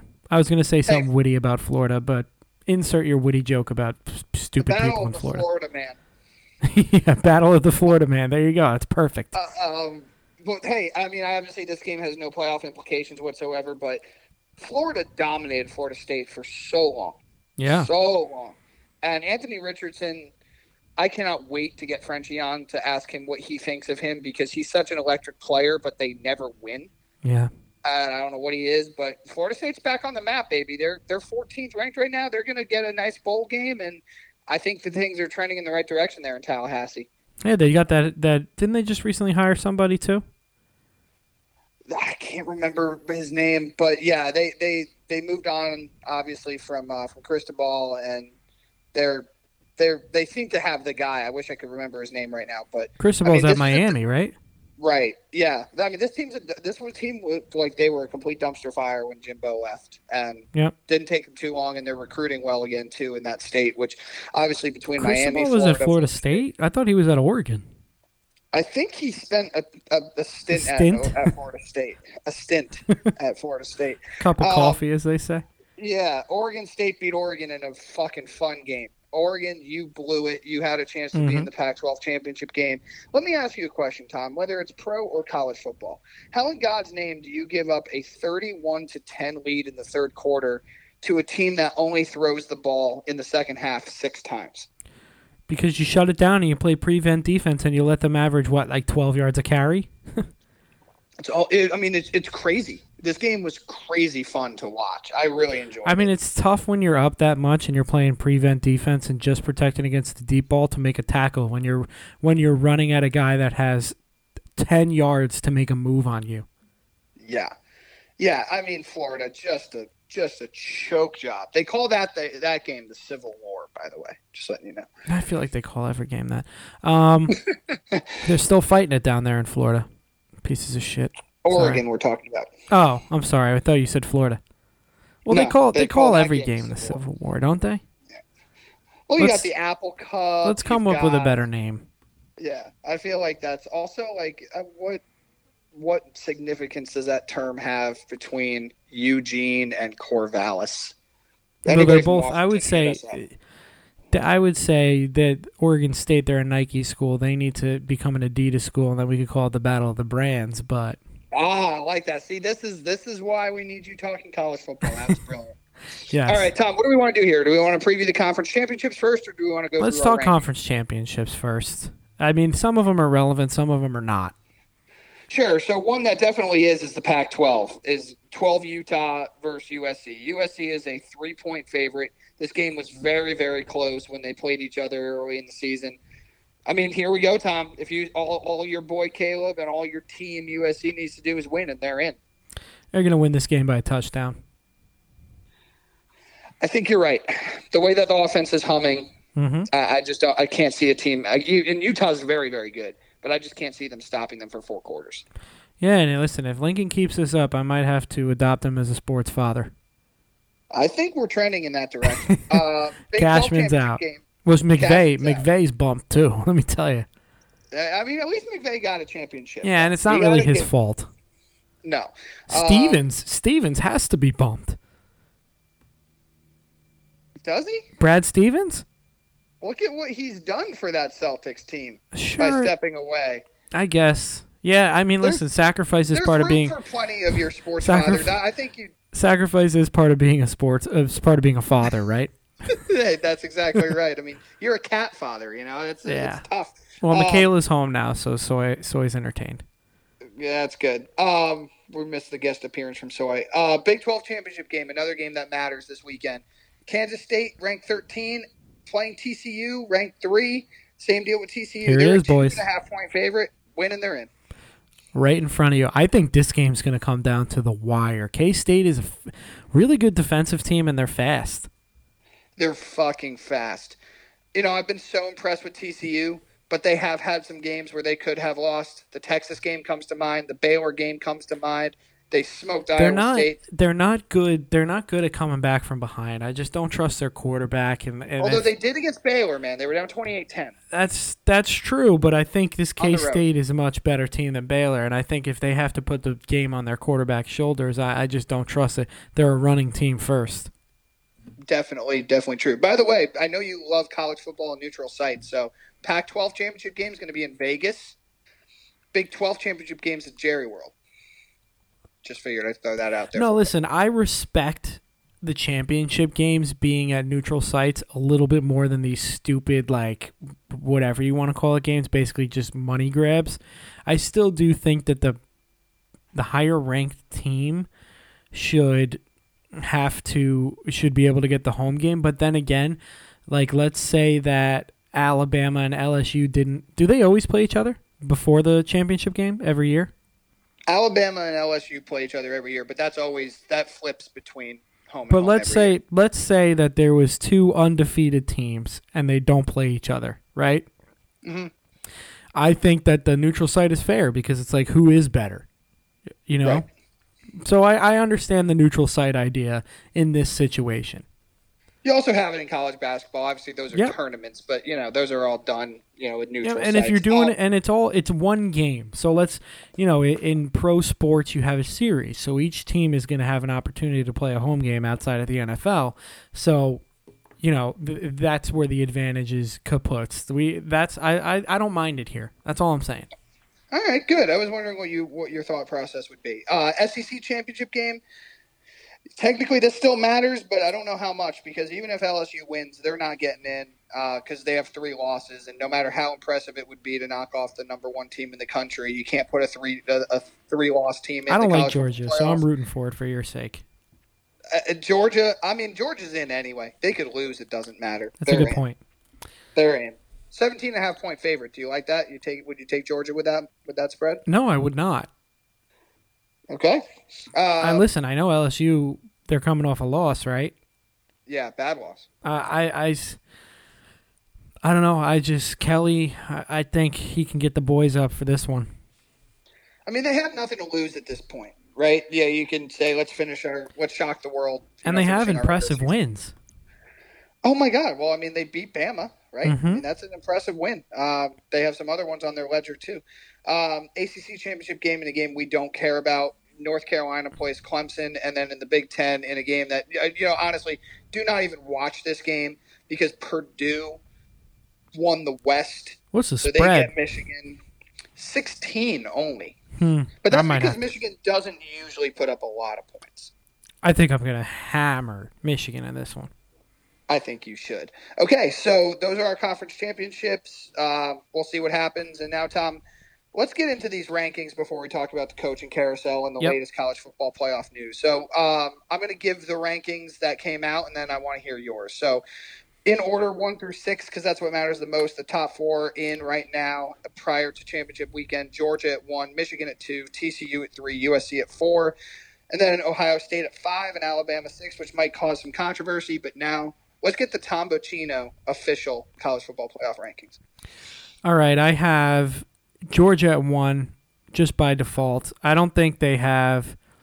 I mean, their best win this year is probably looking it over. They murdered Tennessee when Tennessee was one. Yes, Tennessee, and then I mean South Carolina looks pretty damn good, and they obviously straight up beat the shit in the first week of the season against Oregon. So And killed Florida too, which is always impressive. yes, they always they deserve to be number one. Number two, Michigan. I, I, I listen. The Big Ten was. Re- I mean, you just said who won the Big Ten on the other side. Not very good this year, but um, that was just an incredibly impressive win against Ohio State. It's tough to rank them that after one game, but they deserve it. TC, I'm I'm good with the four here. Um, I think I would flip flop TCU and USC. Why is that? I just Not that I disagree. I just want to hear what you think. I just think that USC has more impressive wins. I think the Pac-12 this year and who USC has played has been more impressive than the Big 12. It's funny because both conferences were a lot better than we initially thought they would be. Even But so, overall, even I agree. even though USC does is a one loss team. My next team, and this is where it gets a little more controversial, is Alabama by a mile. I don't care that they have one more loss than Ohio State. Ohio State got their little penises pushed in on their home field on on Saturday. Alabama, I mean, I don't know the scores off the top of my head, but what was the combined loss for them? They lost Four. in like under a minute by 4 points to Tennessee who was the number 1 team in the country or or went on to be the number 1 team in the country at the time and and to LSU, who is the top ranked team in the country as well. Alabama absolutely deserves to be number five um, because I, I just think that, and they have impressive wins on their resume. The SEC is just so much better than the garbage that the Big Ten put out this year. And they have the I am- Texas win as well. I am so happy that you said this. I was really wondering which direction you were going to go, and I, I, I was caught between two thoughts. One was Tom is a college football guy, and he he's become that anyway, and he, he knows what the right decision is. But then he also makes fun of me for being a fraud, and he might want to do this just to troll me. But no, you made the right. You're 100 percent right. Um, you know the, the the the narrative around the Alabama situation is honestly laughable to me. It, it is actually hysterical because they lost in double overtime on the road at LSU at night, which is even when LSU's down, a very hard place to play. Nobody wins down there at that in circumstances like that. And again, it's double overtime on a two point conversion, right? And then, yeah, they lost fifty to forty nine Mm-hmm. against Tennessee. Now, I will say this about Alabama. The defense has not been as good as they've been in the past, even though Will Anderson is an absolute stud. They they don't create as many turnovers as they have in the past. They don't stop the run as well as they have in the past. But Bryce Young's a fucking superstar. They don't have the wide receivers that they've had in the past, or even the running game. But they're still a fucking really good team. They're a two-loss team that easily could be undefeated. And I guess if you want to even it out, you could say they could be two-loss team. If you want to give Texas, say that you know they they barely beat Texas, but they did beat Texas In Texas. Austin. and Texas is a, is a top 25 team.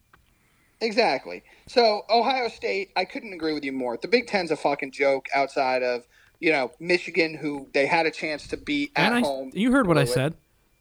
I heard what you said. It's it was an absolute travesty. And you know, you could maybe convince me if that game was close that yeah, one loss Ohio State team should be ranked ahead of Alabama. This is bullshit, and I think it's all setting itself up for if anything does go haywire this weekend, man. If we even one of TCU or USC loses, forget about both. Alabama's eventually going to just going to leapfrog Ohio State because I think I hope so for your sake. Now. Oh, for sure. I would be, I would be fucking pissed. I've already resigned myself to the fact they're not making the, the playoffs this year, but I would be fucking livid if somebody put Ohio State in ahead of them. Yep. I would be livid. I agree with you. Now, my number six team, Sean, I'm not done yet. My number six team ahead of Ohio State is Tennessee. I understand that they're a two loss team, but I'm not counting this South Carolina loss because they lost their quarterback, right? Mm-hmm. And I know they got beat pretty bad by Georgia, but I mean, that Alabama win and that Kentucky win and that LSU win and that Florida win alone puts them ahead of Ohio State for me. Uh, uh, they're tough, and I also, I will be honest, I am factoring in the fact that Hooker's out. You have uh, to. That's the reason why the I'm putting them there. They're a tough one to evaluate because they Ohio State played nobody this year. I mean, they had to win that game. You're right. No, you're 100 percent right. Tennessee dismantled LSU. Mm-hmm. But and that South Carolina loss. I mean, let me ask you. I mean, I know we shit on Clemson in the ACC, but Clemson's ranked 10. I mean, US. I mean, South Carolina beat Clemson in Clemson. Is that loss now in South Carolina as bad as it was? No, I mean the score is bad. Sure, but no, but that loss that is again because Hooker was got hurt. I agree with you. I mean, their defense was pretty bad on that game too, and and Spencer Rattler's playing like a fucking guy possessed at this point. But I don't think. Again, I, I agree with you. I don't think that loss is that bad. And by the way, I'm also not done with my ranking ahead of Ohio State. Uh, oh my God! Okay, keep going. I got Utah ahead of them too. Hey, listen, All right, makes case. Uh, let's let's talk about their schedule. Close game against a team that's damn near in the college football playoff, forty-three to forty-two. We'd be talking about Utah in the college football playoff had they won that game, right? Mm-hmm. I know they lost to UCLA. That's a top. That's a top twenty team. Another team in the top twenty. They beat the shit out of Oregon State. Yep. And they lost that close game at the beginning of the season in Florida that they probably should have won. Yeah, and at the they time, did. we didn't think it was bad. Yep. No, I, I put Utah ahead of them too. Just and also Utah having the balls to fucking have a real big fucking Power Five conference schedule, unlike these pussies at Ohio State. and then I have well, Ohio State in it. What did I have? Eight. Eight because I can't put I can't put Penn State in front of them. They played basically the same schedule and they're a worse team, and I think they, they lost to Ohio State. State. I can't yeah. have Washington ahead of them because Washington lost too many games. Clemson, we talked about how much of a joke they were. LSU's gotten the shit beaten out of them too much. I looked at the K State schedule; they're not there. Florida State's come around towards the end, so yeah, I got Ohio State at eight. You might be the only person in America that does, but I fucking love it. I absolutely love it. You know how much I despise the Big Ten. It's a hate pick for me. Ohio State. But I think I made like you're not gonna laugh me off the set if I'm on TV with that. Like I, I think I made an okay case for it. You're not doing it to be a contrarian. You're doing it based off of what you've watched and what we've talked about all year. I mean, and you make you make salient points with all of them. Like again, that Utah loss in Florida didn't age well because Florida didn't have a good year. But Florida plays in the SEC. And they play a good and it was in basically Florida. every week. And it was in Florida at the beginning when of the Anthony year. Richardson when yes, when Anthony Richardson was getting Heisman talk. So Yep you know, it's it, yeah, it's tough, and they took USC to the wire, and no one's going to laugh at you if, if if Utah wins this week. And yep. Tennessee for a while was ranked one or two, so yeah, I, I don't think. And I'm eliminating South. It's a great win by South Carolina. You know, maybe they've got something cooking there, but I'm eliminating that loss last week, and I'm looking at Ohio State's schedule. I mean, Sean, tell me, tell me their best win. I mean, I guess you could say Penn State and Notre Dame. Uh, maybe I'll have to bump them up thinking oh, about Notre Dame. Notre Dame, it was 21 10. That game, Notre Dame was in it in the second half. I mean, Notre Dame outs- was winning at halftime. Yes, I remember. And outside of that, I mean, okay, Arkansas State, you beat them. Toledo, you beat them. Wisconsin, very much a down year for them. You beat them. Michigan State, down year for them.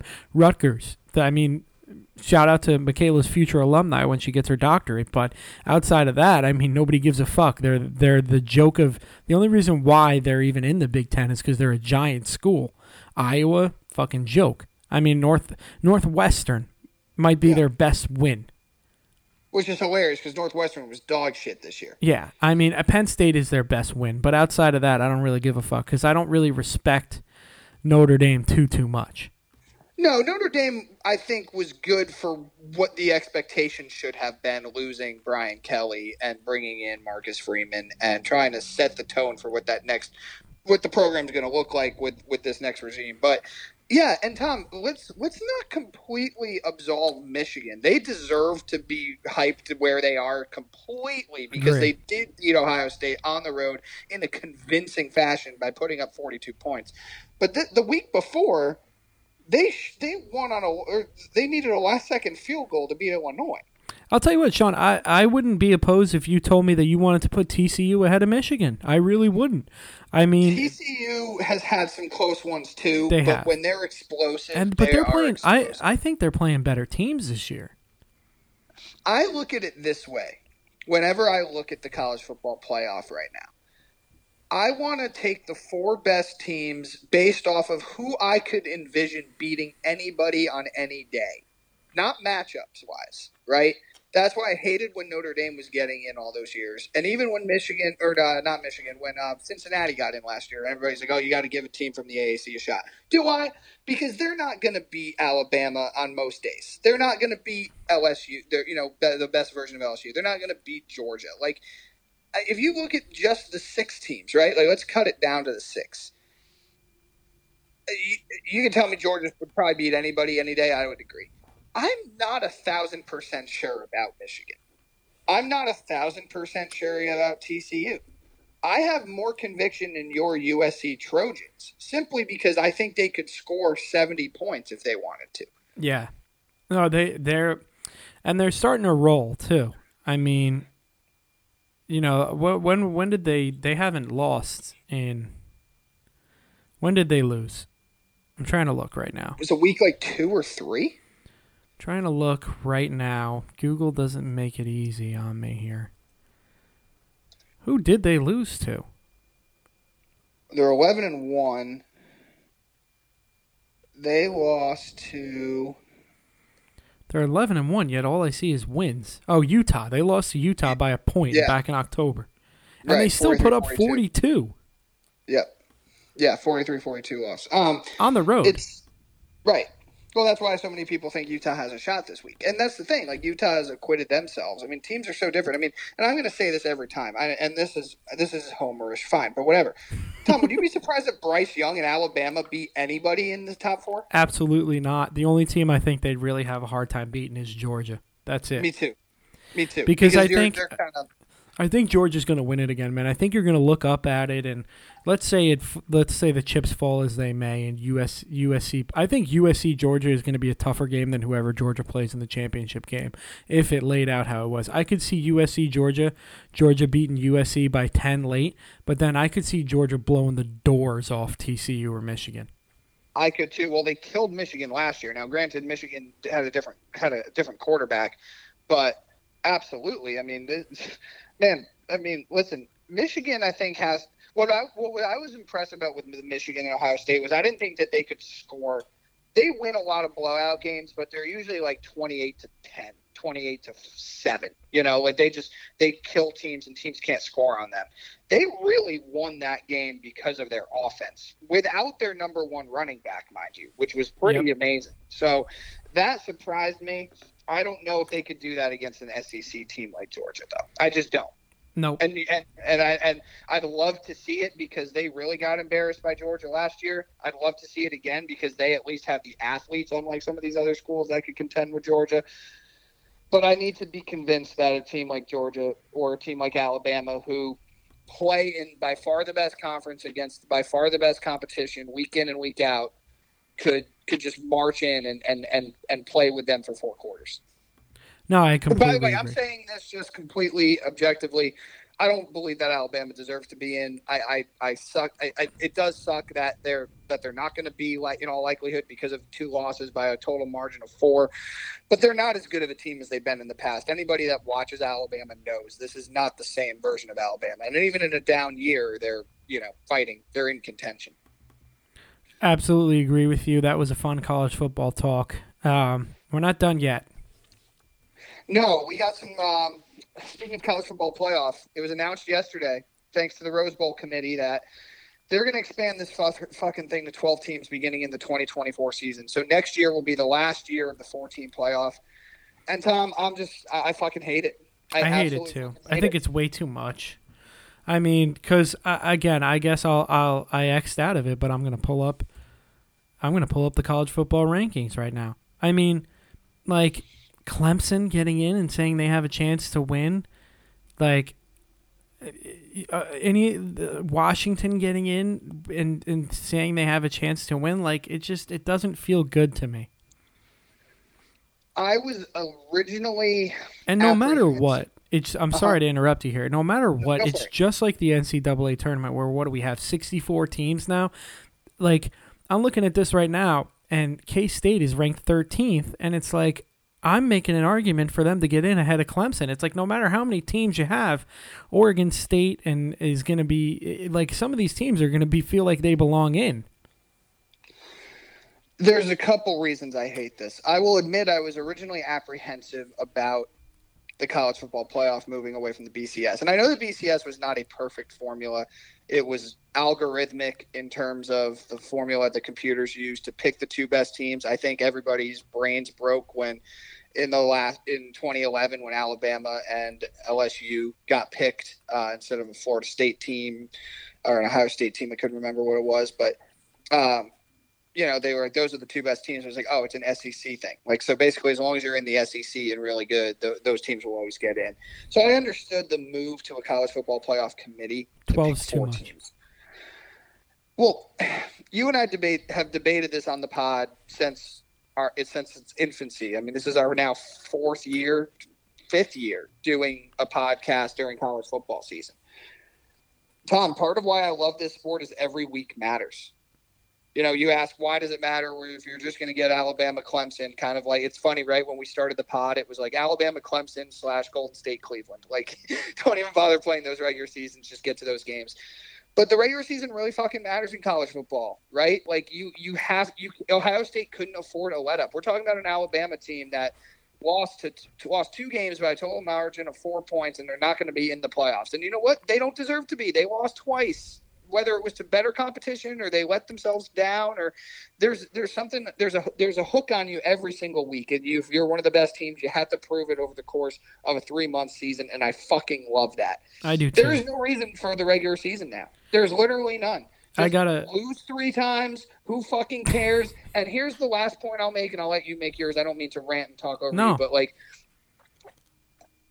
we're gonna get the same fucking result at the end whether you want four teams or eight teams or 12 teams or 16 teams, the top two teams are going to play each other. Georgia just has to play more games now, but they're going to end up playing in the national championship game. You know why? Because they're fucking better than all of these other teams. It's just how it is. It's not going to change. Nothing that we want is going to change. In college basketball, it can happen because you're playing, you know, these really great young, these like great Duke teams. You're playing, you know, upset teams that are starting four seniors and they've they've been cohesive and they're kind of on this magical run. It doesn't happen in college football. The best athletes and the best teams and the best programs with the best coaches win, and that's just how it's going to be. It's not going to change. And now you've just diminished what I think is one of the best regular seasons in sports. Rant over, all you.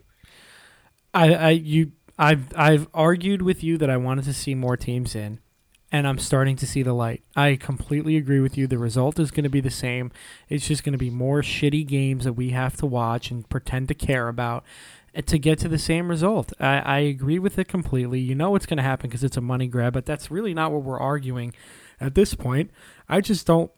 I think it's stupid because you know what at the beginning when it was when it seemed to be the same four teams every single year uh, it was upsetting. But then you know your fucking Cincinnati's and your Washingtons and whatever got in there, and I, I think honestly the four was the four was where it should be because it's just too much. And, you're right; it diminishes the regular season, and it doesn't do anything but make it a money grab for the players. It doesn't. Uh, if if you know the top couple teams, the top four got a buy, and then you know number twelve played Alabama or however you want to shake it out. I mean, what the fuck is this spread on on on Utah Alabama? Thirty. Oh, at least. You know what I mean? Like it, that game doesn't because fucking remember, matter. They'll be played. Those early round playoff games will be played in the whole in the better team's stadium. Yeah, so and I gotta have to go to Tuscaloosa. And I got I gotta give you credit as as an Alabama fan. You should have been pounding the table for this this year because you would have been in, and you guys probably would have fucked around and at least found your way into the national championship game. But I mean, it's just it's too much. And you know what? Honestly, for me, I think the perfect the perfect amount. You got the Power Five conferences. I think you do six, but that's me. You have the Power Five conferences, and then you let the committee figure out the six best team. Yeah, or I mean, yeah, I like that. I mean, I knew you and I have have been adamant. You know, if they were going to expand, I think eight made sense, right? You got yeah. the five power fives, and then you can debate about the three wild cards, and that's fine and I, I still don't even know if I completely love that. I just think from a formula, it's better than twelve, dude. Much better than twelve. And Tom, you know, we're still gonna have the same debates because let's look at this year, right? Let's say that we go off your rankings and your top eight teams are are what they are. Let's say out of twelve teams, Texas doesn't make it, but let's say, um, I'm looking here. Let's say Penn State does who are you taking that if they were if those two teams were to play mano a mano? Would you rather play? Would you would you pick Texas or would you pick Penn State? I'd probably take Texas off of the upside. Sure. So Texas still wouldn't get in in this standpoint, and then you're still having the same debate because you're saying if we're trying to take the 12 best teams in that case, well, then you're not taking a Texas team that should have beaten Alabama that took TCU to the to the end, had some other really impressive wins, yep. killed Oklahoma, should have beaten Oklahoma State, right? So it's like you're still not going to get it 100% right. So then what are we going to do? Expand it to 18 to 24? Honestly, well, if we're going to get to a point where the regular season just don't even have one, just start the playoffs in October after baseball season and take it through December, and then there you go. Well, yeah, that's exactly my point. Is you know the NCAA tournament for the basketball has 64 teams. You still Joe Lazar is still predicting who's on the bubble at number 65. Yeah, it doesn't. It doesn't fucking matter if you put every team but one in in all of FBS in there or whatever. It, you'll still argue about how that one team should be in and somebody else should be out. It doesn't fucking matter. It just it's a money grab and it's going to be frustrating, but it's going to diminish the product. That's what it's going to do. I'm really going to look forward to next year now because it's going to be the last year we get to have these great weekends of college football. And we can put up with the rivalries going away and the expansion of conferences and the, you know, the, the, the transfer portals and the and the name, image, likeness. We can put up with all that shit, right? But when you're when you're taking away what's supposed to matter every week, and you're just letting teams in for the hell of it, like honestly, and I and I think you can give me credit for this. I have been very, very objective about Alabama this year.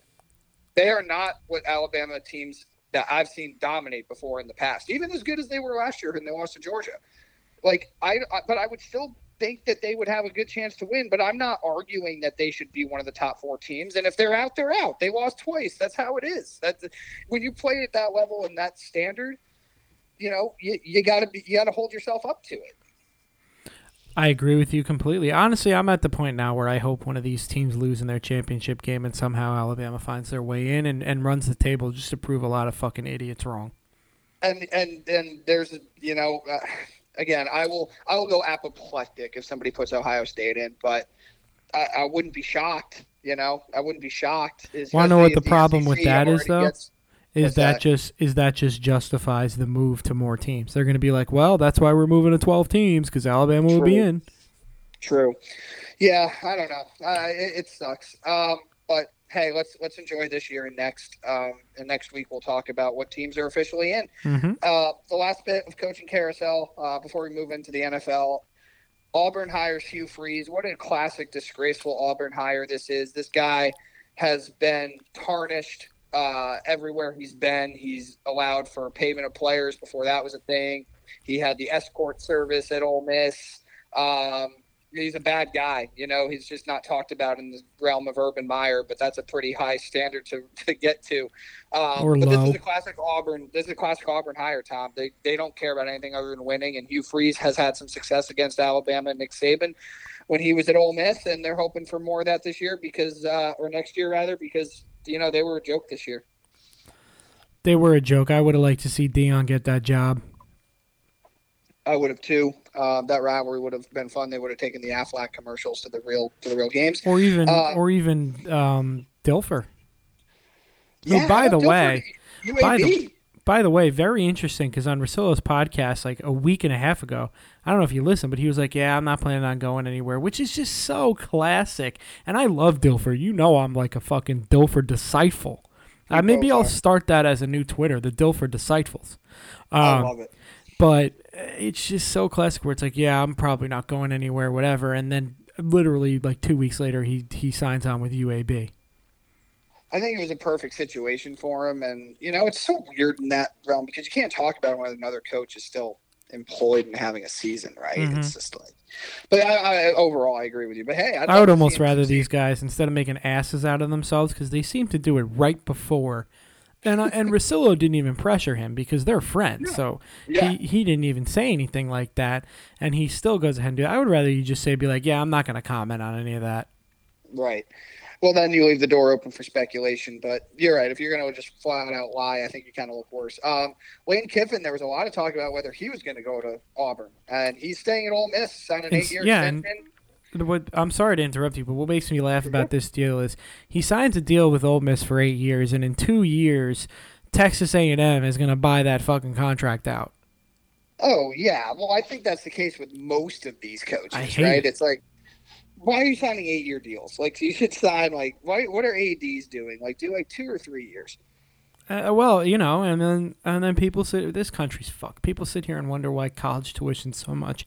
It's like, it, Ole Miss should just come out and be like, "Well, we had to raise your tuition this year because we gave Lane Kiffin an eight-year fucking deal for whatever it was." I wish they would just shoot you straight at least. It'd be nice. I mean, I think Texas alone is paying like four coaches right now. Yeah, you know what? When my kids, when my kids like, "Oh, I want to be president when I grow up. I want to be this," I'm gonna be like, "No, you want to be a college. F- don't play college football. You want to be a college, college football, football. coach. You want to be a graduate assistant, is what you want to be, and then work your way up."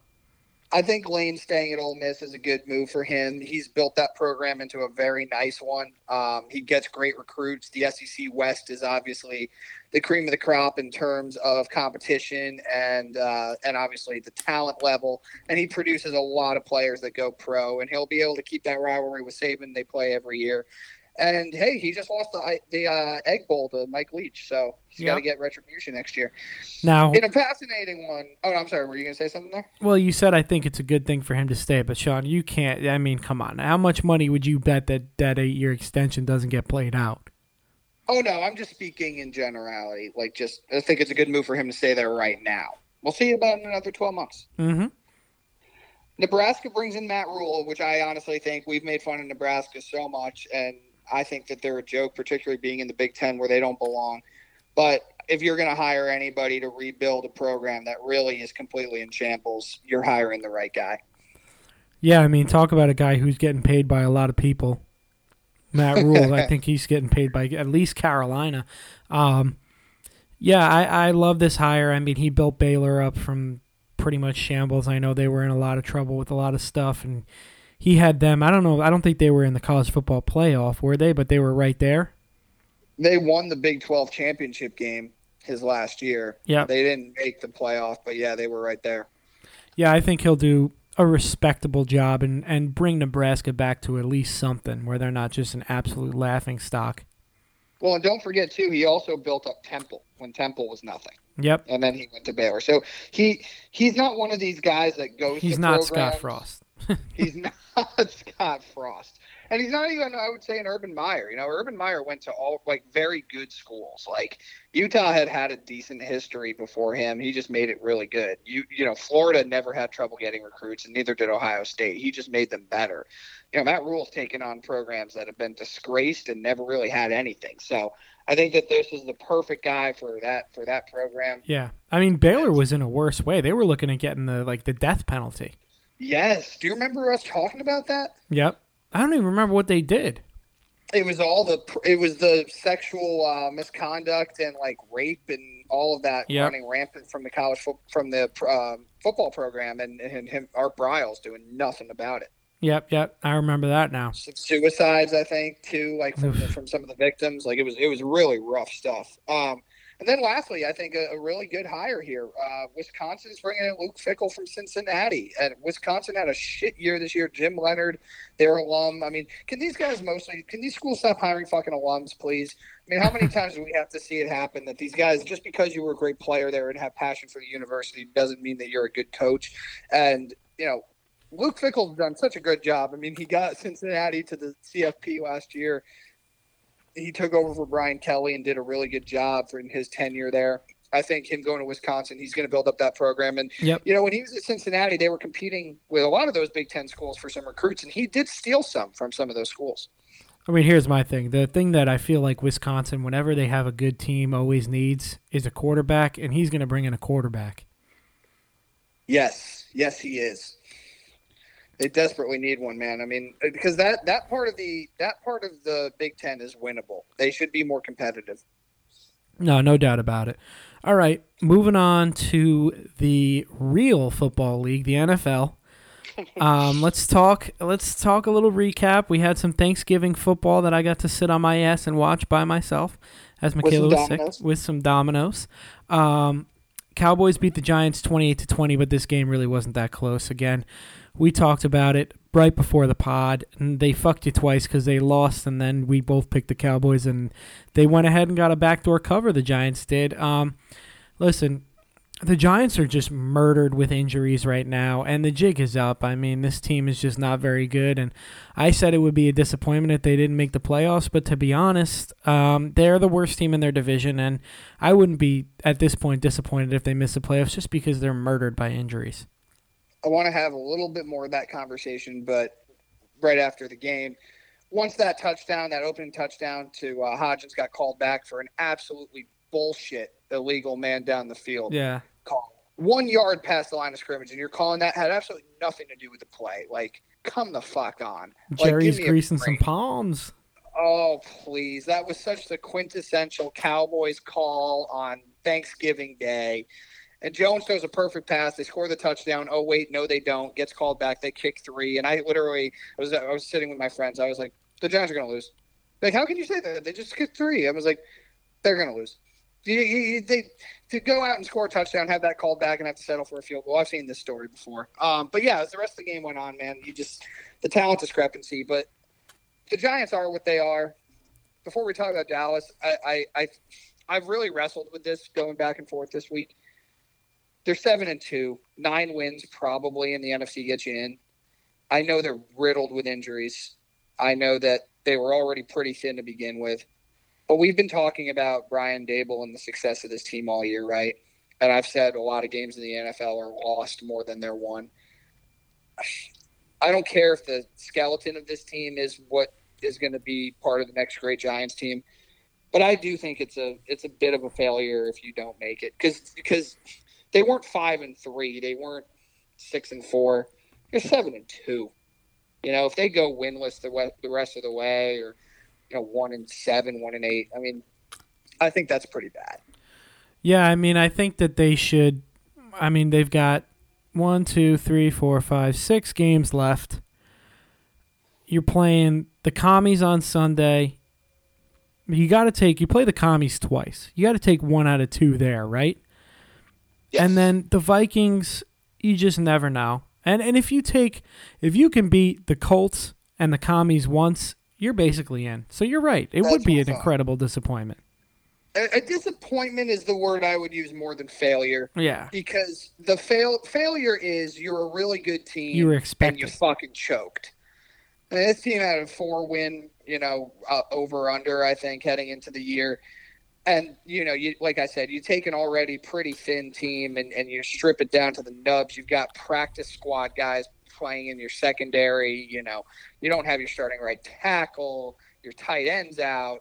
They're getting healthier this week, but like, Austin, like fucking he, like Hodges is your number one receiver. Darius Slayton's your number one receiver. Like, it's a fucking disaster zone. But I do think it would be disappointing because if we're gonna give Daboll all his flowers and credit for what he's done with this team, and in the big picture, he has done a great job. Even if they never win another game this year, he's I feel great about the direction of this team. You'd agree with that, right? Absolutely. But you can't you can't completely absolve him of any blame if they're seven and two and finish eight and nine. Yeah, no, that would be tough. That would be very tough. Let's talk about Dallas real fast. Um, I was not impressed with them at all. I mean, Dak throws two interceptions, and again, the Giants have practice squad cornerbacks out there, um, but they're good enough to win, especially against a, an inferior team. What did, what did you take away from the Cowboy side of this? I, I was I don't want to say impressed, but I was I, I saw a lot of promising things. I really liked how their offensive line looked, and I think they're getting um, what's his name Smith back soon. Mm-hmm. I think they're going to be a, a totally different team when Smith does come back, especially because they can move that really good rookie that they have back to a more natural position outside of left tackle. Um, I really like what they're doing with the two headed monster. Zeke looked like a much better version of himself. I'm not going to say prime, but he looked like a much better version of himself. This team goes as Dak goes, though, man. And if he's going to throw those dumbass, boneheaded Kirk Cousins, bullshit, stupid third tier quarterback league, third tier quarterback in the NFL type throws, then they're going to lose in the fucking first or second round of the playoffs. That's it. He needs to make better fucking decisions you're not going to hear an argument from me. I mean, the fact that the Giants were even somewhat in that game was a lot because of Dak. Um, you know, obviously Jones missed uh, missed two throws there that, especially that one to Barkley, that would have probably Dak, had the game a lot differently. Yes, Dak makes a lot of. I mean, the week before that, I think I was complaining about him throwing a pick in the end zone on second down when it's like you, nobody's open, just throw the ball away. He likes to take sacks that put you out of field goal range and take you out of the red zone. He just makes a lot of he makes a lot of electric plays, but he makes a lot of boneheaded plays. But I will say the other thing that I noticed outside of the fact that he doesn't run anymore since his leg went in the wrong direction, which I somewhat understand, he doesn't really have the zip on his balls either. Mm, I know. I've heard people say that. I mean, you just notice, and it seems to get there about I don't know a tick or two later than you would expect it to, and that that could cost you a pick too. Oh, easily, easily, yeah. Especially if the decision making isn't you know completely elite. You know, you at least need that. You need the velocity and the zip on that ball to get there to make up for it. Um, yeah, we'll see. I, my impression of the Cowboys really is they might be the most talented team in the NFC. Um, I'm counting even Philly and, and San Francisco, but I just I, I don't trust them. I don't trust the quarterback. I don't trust the coach. I was going to say we didn't even mention the coach. Away. Yeah, they almost gave that game away to the Giants. I mean, if the Giants convert that fourth and one with Saquon, that game's totally different. Yeah, no, this. I mean, we didn't even mention the coach really and his decision making skills. They're not going to win the Super Bowl, and it's going to be based off the quarterback, but more importantly, the coach. For sure. All right, Tom. J E. Jets, Jets, Jets, Jets. Yes. Uh, what a game. Um, a lot of fun. You know, it's crazy. And Simmons said this on his pod. It is crazy when you can actually drop back, scan the field, and find an open wide receiver. Elijah Moore. God bless him. He's alive. protection. He's alive um, I mean, Garrett Wilson is one of the best wide receivers in football already. Am I getting a little crazy saying that, or do you feel no, that way? No, no, he absolutely is. Uh, what a pick! What a year! What a, what a draft He's won by AFC them. Rookie of the Year twice, and I think Sauce has won it. Uh, defensive defensive Rookie of the Week twice. Yep, and we had a uh, Breece Hall winning as well before he went down. Um, this team, I mean, their defense is we did what we had to do. You brought up Nathan Peterman in a text to me. I didn't think that was very nice. Um, he just gave me a little nervous before the game, but um, we did what we had to do. Siemian actually ended up playing, but yes, we we did what we had to do against the lowly Bears, especially with Fields being out. Um, But uh, I mean, I saw the defense was great as they should have been, as that was expected. But I saw the ball was just moving around, and it seemed like the guys were just running their routes a little bit crisper, and it's just it's crazy. And we're talking about Mike White. We are not talking about putting fucking prime Aaron Rodgers in the lineup here, but a guy that can just get the ball out instead of run around in circles and either throw the ball away, throw the ball 100 miles an hour at somebody on a check down helmet, or or make it or throw a terrible pick. I have a prediction for you. And by the way, I'm not happy about this either because we used the number two overall pick before we go to your prediction. This is bad for the Jets in the long term. I'm I'm actually going to push back on that, but I'll tell I'll tell you why in a sec. Um, I think Mike White is going to be your version of Taylor Heinicke, and he's going to get you guys to the playoffs. Oh baby! You see how different Washington was when they made the switch. I mean, obviously their switch became Wentz got hurt, but you know there's so much more confidence, and sometimes that's all it takes. You know, Washington. I'm Taylor Heinicke is not a great quarterback, and I don't think Mike White is either. But I think that they have the complete buy-in from their guys, and they are in this league because they make good decisions. They get the ball out quick, and they let their playmakers make plays. Last year, Mike White had that great game against Cincinnati, and then he got hurt and was terrible against Buffalo. But you know what? Your your offense sucked last year. Your offense is actually really good this year, even with Breece Hall out for the season your offensive line is better. You're you're you have skill position players. Your running game's better. Like honestly, man, I think he has the complete buy-in from the coaching staff and the people that matter the most in that locker room, including the defense, who now know that they don't have to go out and hold teams to three points in order to win. Um, I think he's going to do a Heinicke, and I could see you guys winning like five of your last six, five of your last seven, simply because of he's competent and has your guys in position to be successful, which is all you can ask for. That's really all Heinicke stuff. I know, and it's it's also crazy because it's like you just saw the playbook get opened up so much more. And just to reiterate, this is we're talking about Mike White here, who probably could only start for a few other teams in the league, and and they're opening up the playbook for him, and he they're letting him, you know, run the offense. Could you could you just imagine if we had even like a Kirk Cousins? Well, that's that's it. Uh, and so this is where you actually segued me perfectly into my pushback against Zach Wilson. Set this this setting back your franchise. In almost every other situation and circumstance, the answer would be unequivocally yes. And I'm not even saying Mike White is going to turn into the future quarterback of your Jets because unless something crazy happens, he's not going to. But here's why it's not the end of the world. You save that locker room, but with that decision. Robert Saleh saved his fucking locker room and his job security by making that decision. And here's the other thing, man. Your team is young, your team is good, and your team is getting better. So you will be able to go out and draft another quarterback in the draft if you want to. You will be able to sign a quarterback that's free agent if you want to. You will be able to trade for a quarterback if you want to with some of the capital you have yes, Zach Wilson, what a waste of a second overall pick. But because Joe Douglas has done such a great job with drafting the rest of this roster and bringing in other really good players, I don't think it's a death sentence. And mo- it kind of reminds me of, of Rosen, Josh Rosen in, in, in Arizona. I know that team hasn't won a Super Bowl, but they've made the playoffs and they've been a competitive team of late. And they just said, fuck it. I mean, they were in a much worse situation when they had to draft Kyler number one. You're not going to be drafting number one. Shit, you're probably a playoff team this year. Yeah, I, I, I don't know if I've said it on this pod before. I might have, but I think we're looking at Jimmy G, Kirk Cousins. I don't know if his contract's up. I think it might be or Derek Carr next year, and I'm I'm honestly starting to talk myself into it. I would. They're all better than the options you've had, especially like you said. Could you imagine with seeing a game like Mike White had? All right, Tom. Let me ask you the same question that you asked me about the Giants, or that we brought up with the Giants, I should say. If the Jets don't make the playoffs, is this a failure? I don't think it's a failure. I don't even think it's.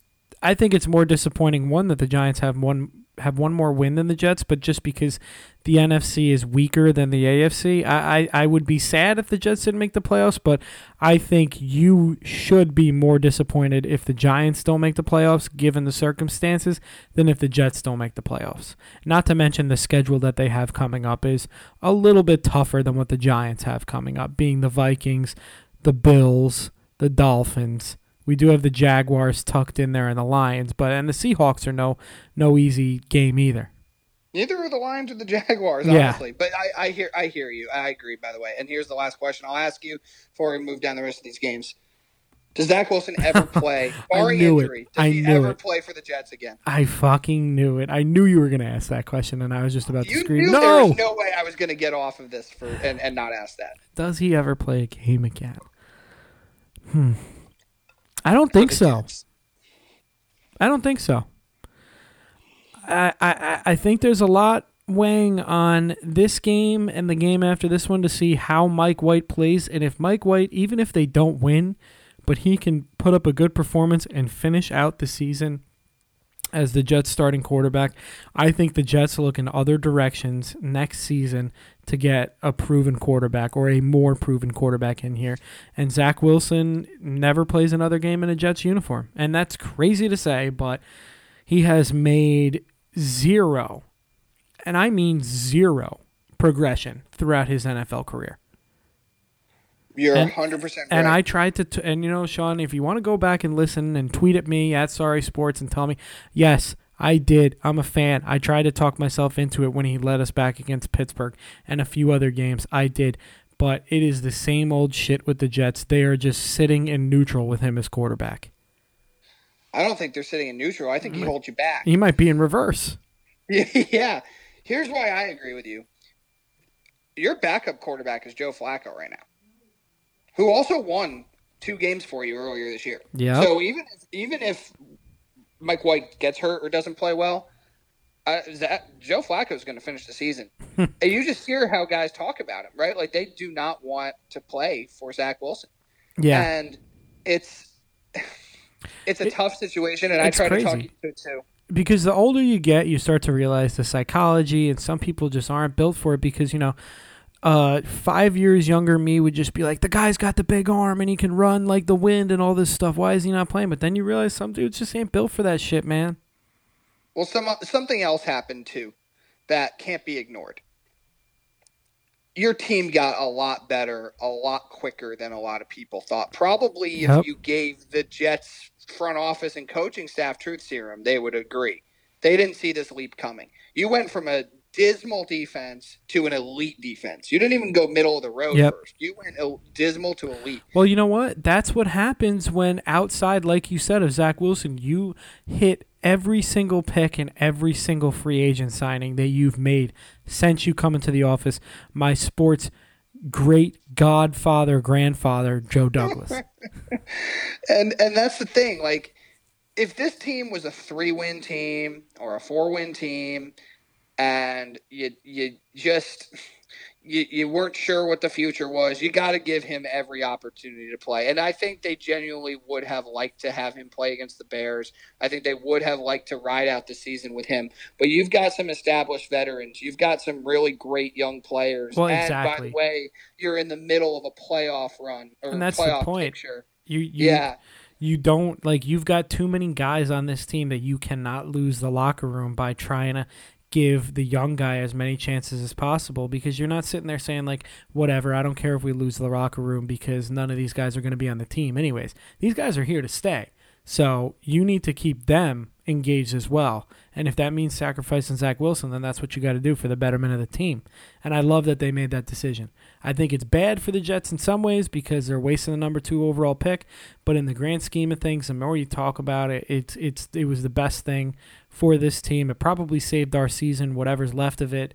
Um, and, and I think it, at least honestly, in my opinion, the decision's made. We don't have to ride this out for another season and be in, unfortunately for you guys, a Daniel Jones situation, which is much better because he he has gotten better, or a Sam Darnold situation.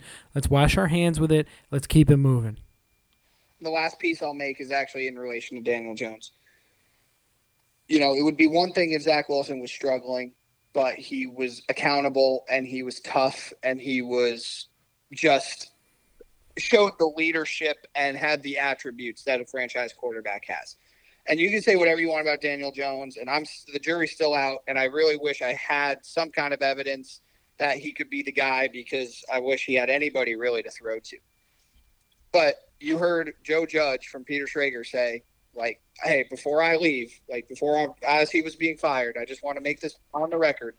Daniel Jones is fucking tough as nails, and the team, whether it was under Shurmur or Judge or now under Daboll, they fucking love that guy, and he is the definition from an attribute standpoint and character uh, standpoint a franchise quarterback. Whether the yep. talent is there, I don't know. But Zach Wilson didn't show any of that. And Daniel Jones ultimately why he's out of a job. Daniel Jones is the man, and Sam Darnold is the man as well. Yes, I give Sam Darnold so much credit. You know, he he always put it on his shoulders, and he always took the blame, even if it wasn't his fault uh, during that dumpster fire. And you know that makes guys want to play for you. And Zach Wilson doesn't seem like he has any of that. So if you're gonna suck, at least at least show the characteristics, and that's probably why he wasn't captain of that BYU team. I can't believe that this shit matters, stuff like that, but I guess it does. Well, because football is that ultimate sacrifice sport, you know. Yeah. Baseball could, could be a one man band, and basketball, I think, even two if you're good enough. But in football, you the great even Aaron Rodgers, like he's polarizing, but there's been enough teammates that are like, yeah, this guy fucking you want him in your corner. So we'll see. Um, moving on down the line, we have two more Thanksgiving games to talk about. Bills beat the Lions. Thank you, Sean. I'm very happy I made that pick. um, 28-25 on Thanksgiving on the last second field goal. Pretty entertaining game. Yeah, no, it, it was. Um, I mean, good good job by you with that pick. Um, the only question I have to ask, was, we're not talking about the Will Smith prediction again. I, will I'll, I'll, we'll own up to it if the Lions somehow squeak into the playoffs and the Packers obviously don't. Um, are we worried about the Bills? Oh, I know. I feel like I asked you this week. last week. Yeah, I feel like we talk about this every week. I'm not worried, but they're certainly not the same team. Can I say it that way? Sure. what are you running for office? No, because I, I still think the Chiefs are the best team in the AFC. I don't really think I've I've come off of that. I said they were very neck and neck. I don't think they're as close now, but I think I would only be worried if I picked them to win the AFC. Well, I did pick them to win the AFC, but as the season's gone on, I haven't. So oh shit! it's like week three. I've been all on the Kansas City wagon. You sound like Bill Clinton right now. I did not. you, yeah, I like just, for this for the record. you are on the thinnest ice right now, arguing against yourself. I didn't yeah. even remember that you picked the Bills. I did. yeah, I don't yes, think that. I, am not. I'm not worried about them. Like they're they're not going to make the playoffs or they're a first round exit, but they're not the same team. No, well, Allen's not the same player right now. I think he's. I think something's going to come out. He might be more hurt than we assume, um, because this is just quite a fall. Um, and yeah, their defense has has kind of opened up a couple holes. Von Miller's starting to really wind down, um, and I, I think they need. I like Gabe Davis, but I think they need another wide receiver. It might be an OBJ team. Although if I was OBJ, I would go to like Miami or something, somewhere warm. Maybe that's just me projecting, with the weather getting colder. Um, Dallas. Dallas plays indoors. Um, but I think does Dallas? No, Dallas is done in New York. I don't know if they have to go north anywhere. Um, yeah, this Bills team just it's not the same. Um, I think they fell closer to the Vikings and further, or what? Excuse me, not the Vikings in the AFC, but I think they they fell closer to the pack, um, and, and the and the Chiefs kind of pulled further away. Yeah, but as I talked around in circles, you understand what I'm saying, though, right? Like, yeah, you don't expect the Bills. You, you don't think the Bills are going to the Super Bowl anymore, but you also don't. They're not gonna. They're not gonna fuck up in the first round. I know what you mean. Because you look at the rest of the AFC I don't think that they're any worse than the second the second best. I mean, I guess maybe if you want to put Miami there.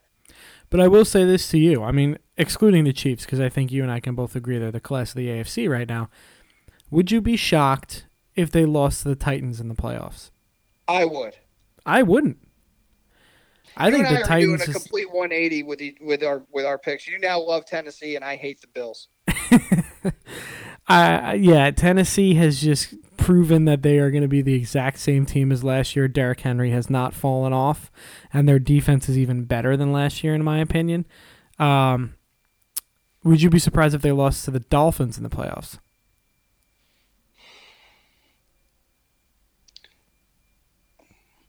I, I, I think I still would be a little surprised. Yes, Mm, okay. All right. Well, I, because that game would likely be in Buffalo. Yeah, that's true. That's would it though?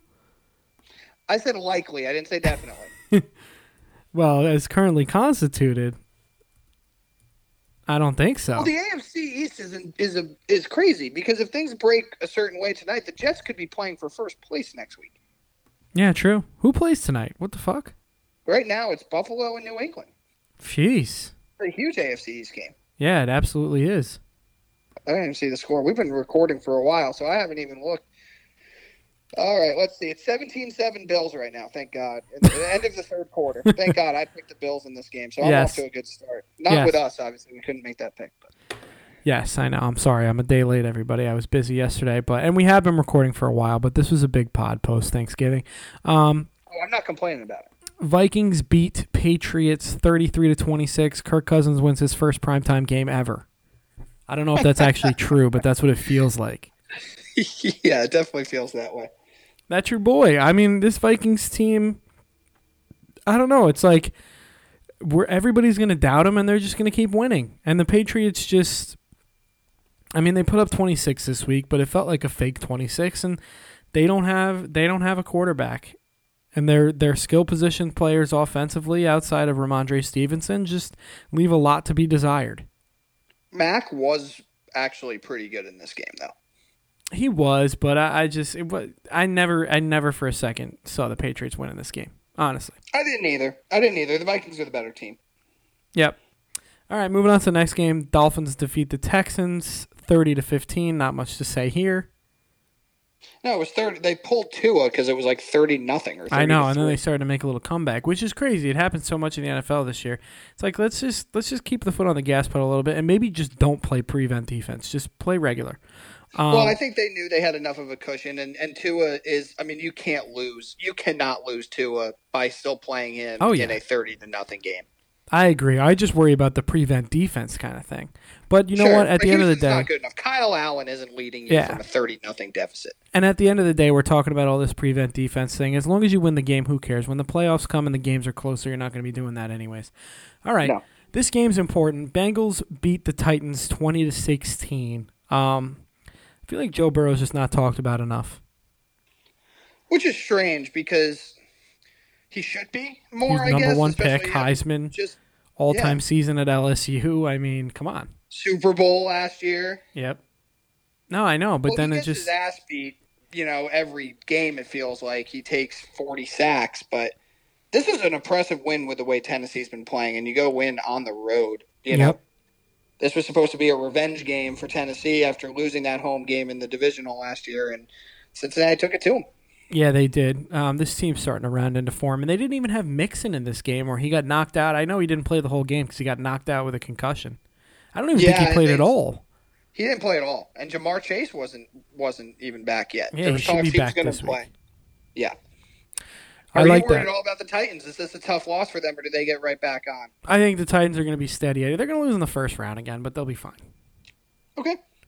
All right, moving on to the next game. They are going to lose in the first round. I know I was playing a devil's advocate with you and the Titans and the Bills, and I could see that. I wouldn't be shocked if they somehow beat the Bills in like a knockdown, drag out defensive game where Josh Allen gets sacked seven million times and Derrick Henry goes off for a million yards. But I still would take the Bills in that game any day. Well, because yeah, because I think there's I'm going to be super literal with the words, but I'm going to like seriously like shocked would be like, oh my god, I cannot believe that happened, and surprised would be like, yeah, I didn't I didn't see that coming. Yeah, like no, you're right. you know, like Tennessee is a couple of years removed from going to the AFC Championship game, you know, against Kansas City and almost winning that game.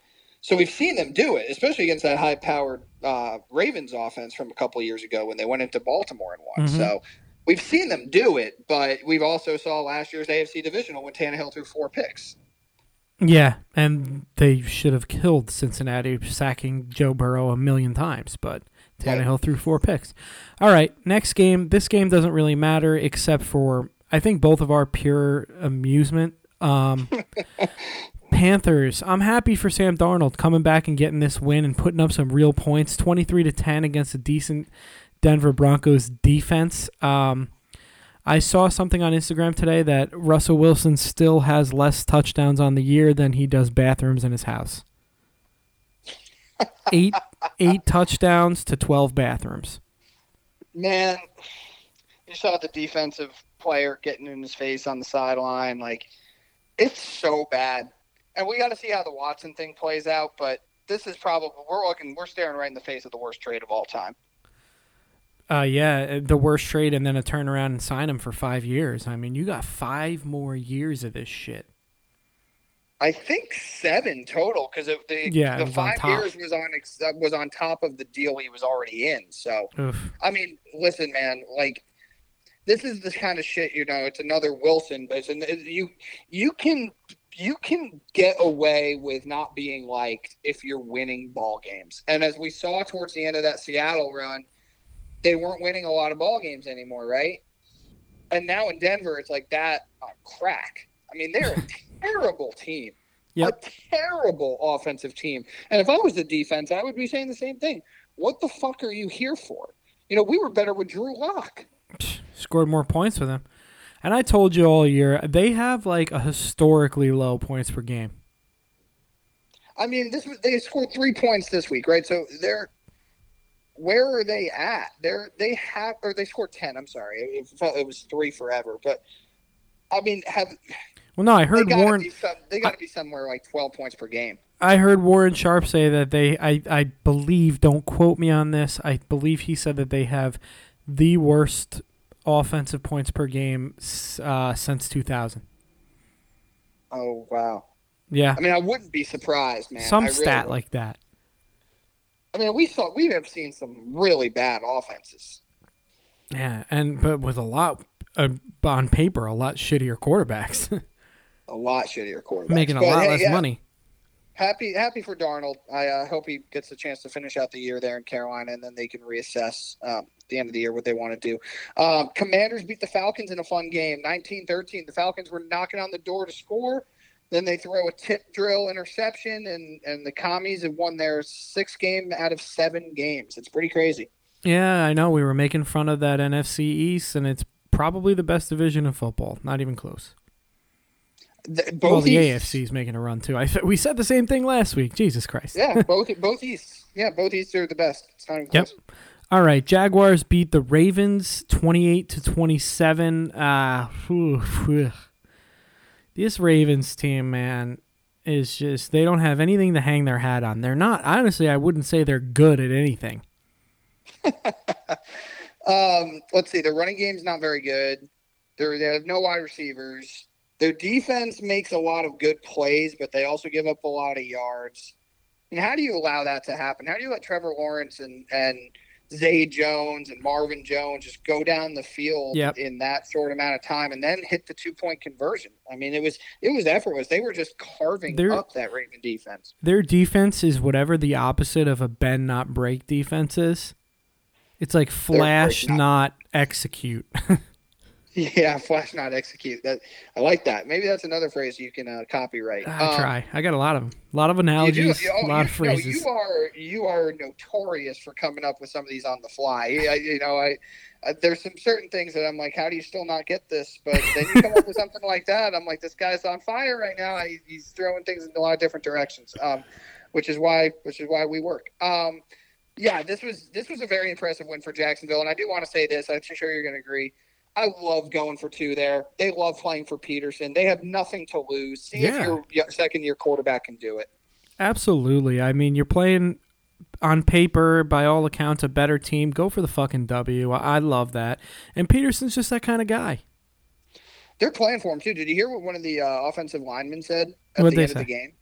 He he was saying like I basically because I asked him about Trevor Lawrence's progression from like year one to year two. He's like I basically consider this his rookie year because he had to deal with Urban Meyer last year. Hey, listen, it's it's great to hear. I mean, talk about stating the obvious, but it is great to hear. It is, and Doug Pederson's. You know, listen, those those Eagle teams always played for him, and they really liked him. He's a, he's a perfect coach for that situation. So good win there for the Jaguars, and equally terrible loss for Baltimore, who really needed to.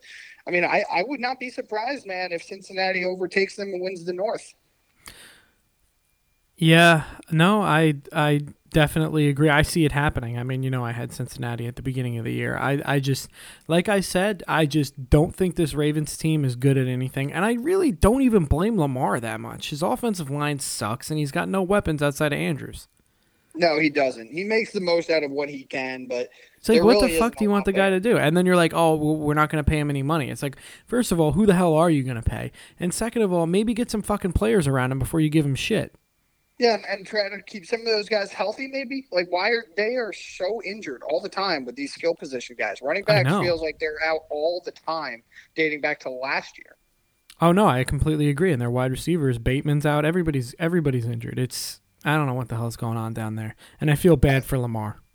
I do too. He is he's listen, and I also I don't care. I mean, people really need to calm the fuck down. Like when they were people were getting pissed at him for making those like chirping back at that guy on Twitter. Like, fucking calm down. This guy's been nothing but like an above average, great teammate, citizen, like endorser for the NFL. Like, shut the fuck up. He got into it with a fan and then apologized. Like, it, we we all have those moments. Just shut the fuck up, people. Like, always trying to tear people down. Um, we got the talk about a terrible loss. um, the Browns beat the Bucks in overtime. The Bucks are leading 17-10, and they allowed Jacoby Brissett to march down the field, score a touchdown. By the way, what a hell of a catch that was! Awesome. Um, and then overtime comes, and Brady just Brady couldn't do shit in the fourth quarter in overtime. Yeah, I listen. I, outs much less being Brady in overtime. I don't think I've ever seen so many punts in overtime, and and and I don't think I've ever seen so many punts with Brady between the fourth quarter and overtime at all ever. Nobody deserved to win this game. Nah, they should have ended it in a tie. But I was I was happy for Brissett. Yeah, his last game, you know, because Watson's back this week. Yeah, we're gonna see how that is, right? Yeah, we're gonna we're gonna see what happens. I think that's a really and it's in Houston, and I don't know if you saw this, but Tony Buzbee, the um, the attorney who was representing all the women, um, got a box down in Houston, and he's having ten of the women sit in it. I don't know. I, that makes me feel like really shitty because I'm like, you know, you. I don't have to like Watson, and I really don't after all this shit. Like, but you know, you did settle these cases. Like, what are you trying to do at this point? Like, you don't need to make a spectacle of it. I don't know. It's it's very slimy, and I just don't want to get near it. I don't want to get near it either, but I feel like it's worth talk, just saying that piece. Um, Okay, moving on down the line. Another bad have... loss here. Raiders Seahawks. Oh my God, Tom! The Seahawks choked this game. Their defense away. sucks of recent weeks. Um, yeah, you're losing to the Raiders, who are just up in the air. Um, I don't know if McDaniels is long for this. I don't know. Did we report on this podcast that he got fired and then he didn't? Okay, yes. So I said he got fired because I saw three ESPN, and they weren't fake ones either. Like three like ESPN ones. Was this when? Was this when Elon was letting every? yes, this was when Elon was taking over, and like Twitter was in shambles, and everybody was buying blue checks. yes, so I was like, oh, this is literally, and I even clicked on it because I'm like, I'm not gonna get suckered into something like this. But I'm like, would you be surprised they haven't won a game in two months? Like at that point, I was like, yeah, I could see it, and then I was like, I was I, I kept I kept driving and I was like, did Sean say that McDaniels got fired because he's on the sideline? Yeah. Well, obviously he should be fired. How about that? that? Well, no, you can say I was I was definitely wrong. I got I got I got hoodwinked. It's all good. It happens to the best of us. It's not even a good one to get hoodwinked on though, you know? No, well, it's not like those bullshit texts where it's like so and so gets traded to whatever, and I'm like, this is this is not real. And then you like, click I'm, on it, and it's that classic giant black guy with the huge dick. Yeah, like you. My uncle got me. He didn't really. I'm like, I'm not even opening this, and you were like, Did you get my text? Like, i know exactly what you're my, saying. I'm not opening this. My uncle, my uncle sent me one that said Judge signed with the Giants, and I texted him. I said, I know exactly what this is, and when I open it, but I'm gonna open it just to make you happy, anyways. And it was exactly that.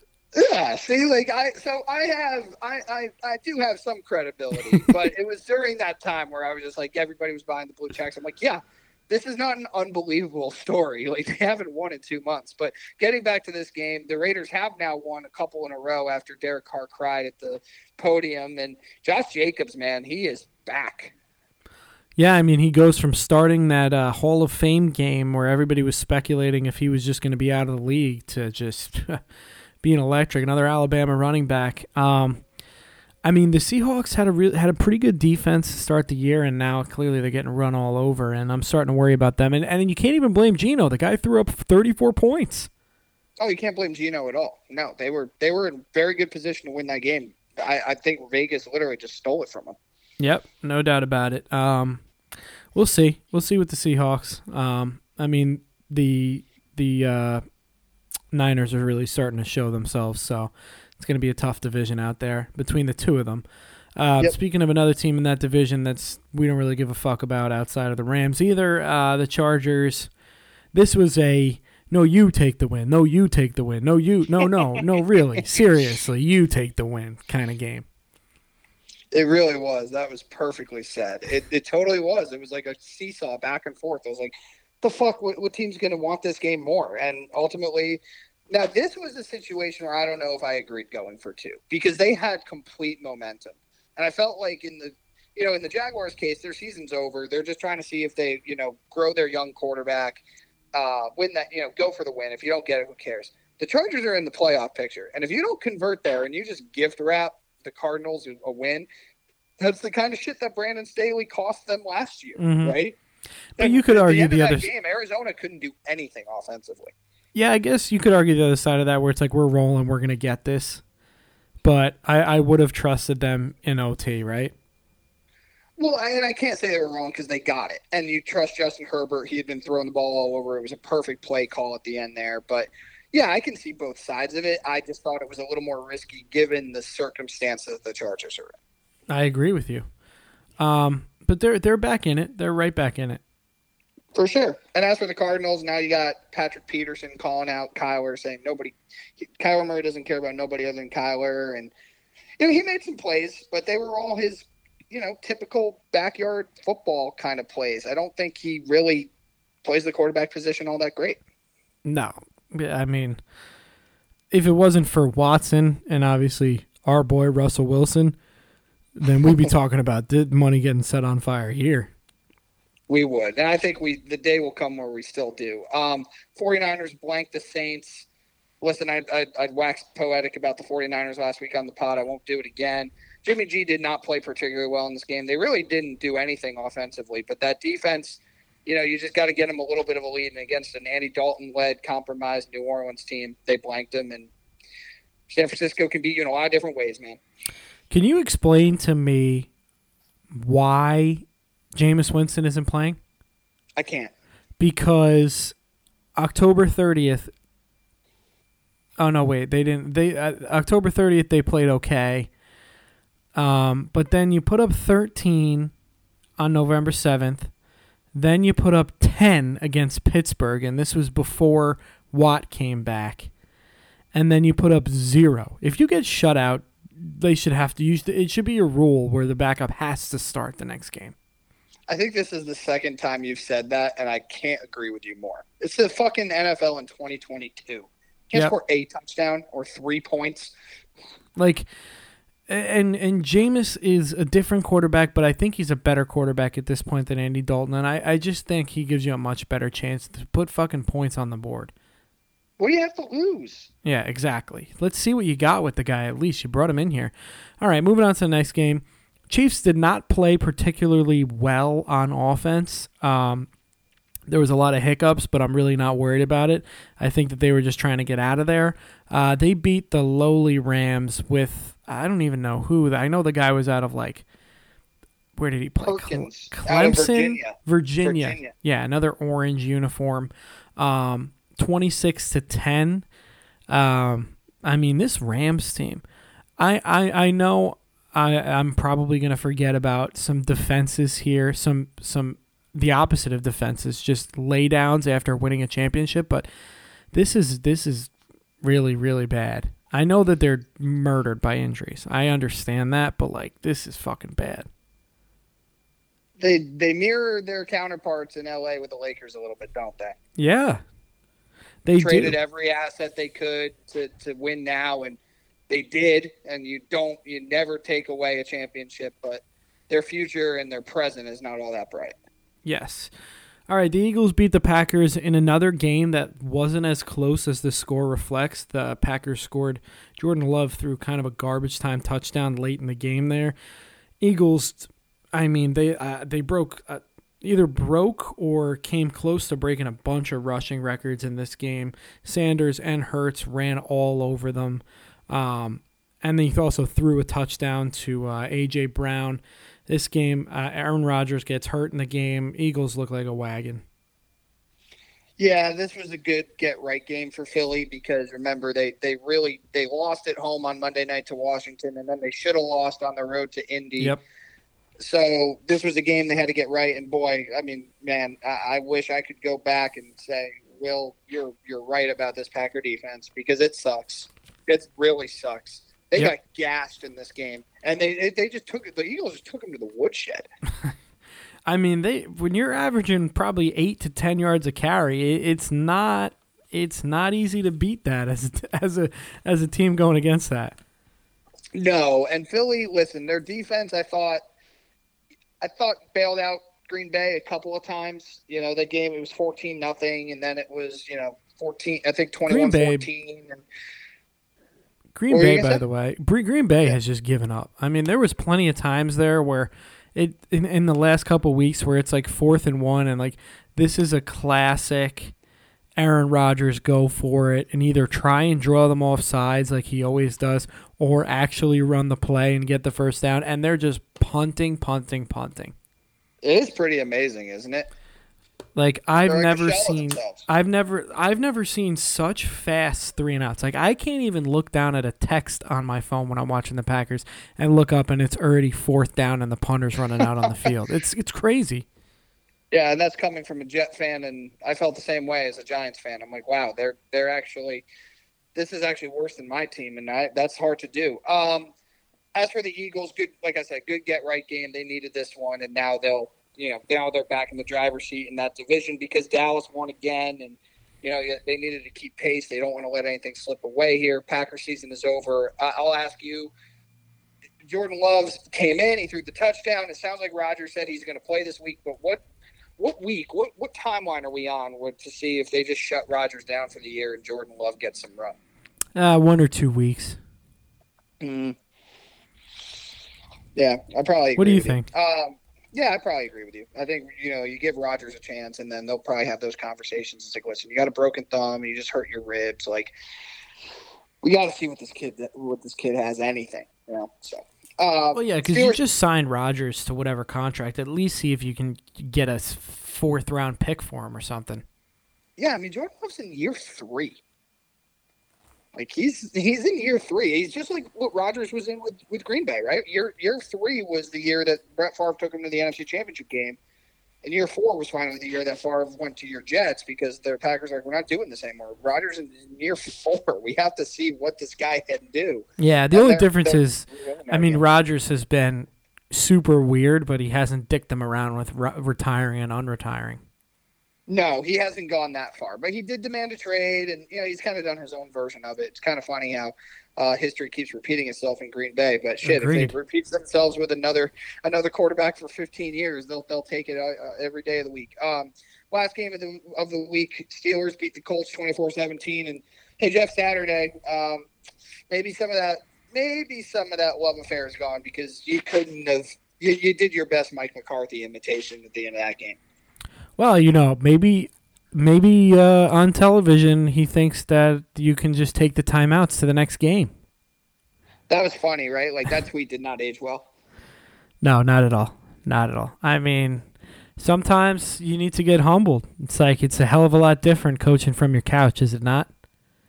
Oh, it totally is. And I got to say this: both these teams, they're not going anywhere. Feisty this was actually though. A pretty fun. This was actually a pretty fun game. Yeah, they're feisty. Yeah, they are. And I don't hate Pickett. I don't hate him either. I think he's okay. And Diontae Johnson's a stud, man. Yeah, he is. I just. But the thing that kills me about Diontae Johnson, because I do have him on my fantasy team, is there'll be probably two passes that are literally thrown at his numbers that he'll drop, but then there'll be a ball that he has zero business catching, that he has such a sick catch radius that he just pulls down. Yeah, he he is one of those guys where like if you could just get him to make the easy catch, he would be a fantasy stud.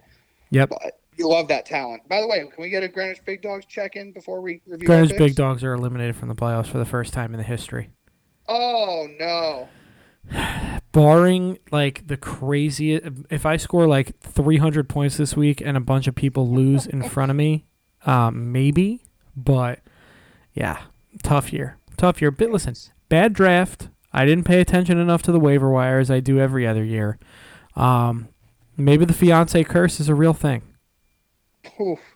Well, hey, you know what? In the grand scheme of things, I think you I think you're winning. I, I think so too i think so too All right, By the way, let's Bills are up twenty four seven on the Patriots in the as the fourth is about to end. Four minutes left in the fourth. okay all right So how is good in the world All's good. All right, let's let's talk week 12 picks and then lead up to our week 13.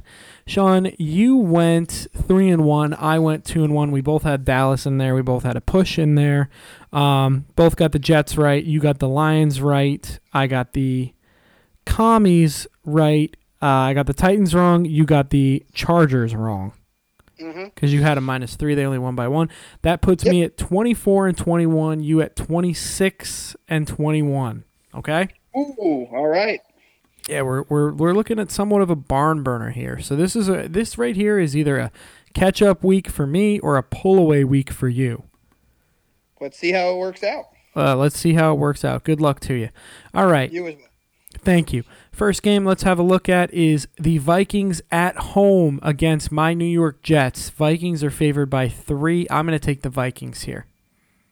Yeah, Tom, I predicted that uh, Mike White would go on a Taylor Heinicke type tour.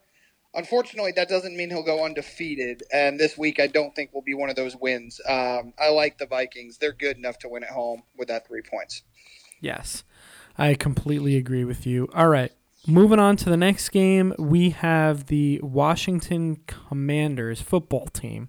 Until they make the playoffs, I'm calling them the football team against your. Well, also, I might even have to call them the Deadskins after that Sean Taylor bullshit. I don't know if you saw that. I'm sure you Oh, did. I saw it. you have a computer in your hand. I have a phone. yeah, I have a phone. I have a Fucking computer. believable. Yeah. I mean, the Philadelphia Eagles built a statue for a backup quarterback and a coach that they went on to fire like two years later. They built a statue, and this guy dies, and you you put together literally. it- It looks like they went to Dick's Sporting Goods and bought a mannequin. the guy is wearing Adidas soccer cleats, uh, Washington Redskins pants with the Reebok on it, and then a Washington football team Nike jersey that he never wore, and then he didn't even- have the classic tape on his helmet, and he had gloves that, by the way, he never wore. It's as if So, you had somebody put this together that maybe they had some fucking intern millennial that doesn't even know who Sean Taylor is go to Dick's and just buy the whole outfit. honestly, it's so funny because I I think it's so easy to pile on them because they're such a dumpster fire of an organization, despite some recent success on the field. But you know, like I heard his like his sister was interviewed, and she said she really liked it, and I guess soccer cleats were something he did wear on the field. He didn't wear uh, uh, football cleats; he wore soccer cleats. Hmm. I'm not.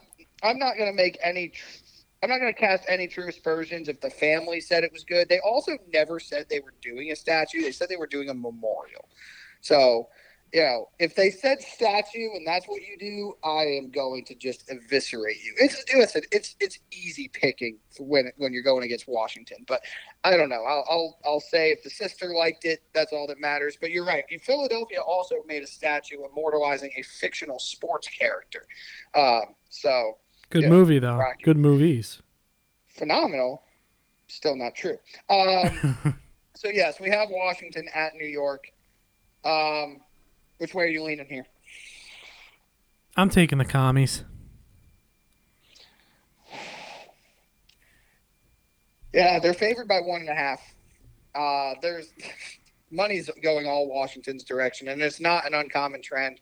All the money went in Houston's trend in Houston's direction when they came to New York. They all went in Detroit when Detroit came to New York. I really want to take my Giants because they need this game. They really do. It's not a do or die game, but they really need it. I just don't see it, man. I just don't see it. I'm taking the commies. Wow. Okay, I did not see that I hope coming. I'm wrong. I would love to give this game to you and let you take it and the Giants win, but just the football part of me just I can't do it. I hear you, brother. Wow. That's crazy. I, I I'm shocked by that, honestly. I know. Uh, I wrestled with it. I, I bet you did. All right, let's go. Let's go out of market games here. First game I got Seahawks minus eight against the poop Rams. Damn you. I picked that game too. All right, well we'll have it in there. I got Seattle as well. Well, it's just uh, who who's playing quarterback against this Civ team. Uh, again, like Geno is going to throw for yards. They're going to throw for points. Geno's going to put up against this defense. Geno's going to put up twenty four to thirty. Perkins is playing quarterback for the Rams. I give him credit for being out there. You're, you're getting your shot, but you're not. He's not any good. And listen, if that Seahawks defense needs a little bit of a retribution, they should get it this week. Yeah, no, for sure. This this is a must win game for them. I really do think so. All right, fourth pick. Who do you got? Tom, I'm going to Chicago. I don't know if Fields is playing. I don't know. I, you know, seems like things are trending in the right direction for him, but even a banged up Aaron Rodgers, you know he owns the Bears. The Bears are a three point home dog. I don't like the Packers, but if they're playing the Bears every week, they might go undefeated. In Soldier Field, I'm taking the Packers. Wow. Death taxes and the Packers slash Aaron Rodgers beating the Bears. Yeah, I, I don't blame you for that one. I, I really don't. Is Rodgers going to play? Is the question though? Is yeah, he? he? said he is. Yeah, Okay. he said he feels good enough. He was on McAfee yesterday and said that he's probably playing. So. Okay. My pick right here. I stared at the Chiefs. I really did, but I don't. I don't want to take them going into Cincinnati, especially when they don't need the game. I'm going to Dallas. Mm. Dallas minus ten and a half, Dallas minus ten and a half against the Jeff Saturday, because you know what? Sometimes a lesser team going into Dallas, you can say, "Hey, you know what? The Giants covered because they have a better coach," or some of these other teams. I don't think Indianapolis has a better coach, so that cancels each other out. Dallas has much more talent. Matt Ryan, if he plays against this against this defensive line and this blitz is going to be running for his life. He don't run very well. I do remember that rush that he had a couple weeks ago, but that might have been it for him. I'm going Dallas minus ten and a half. Not to mention I the like- Colts.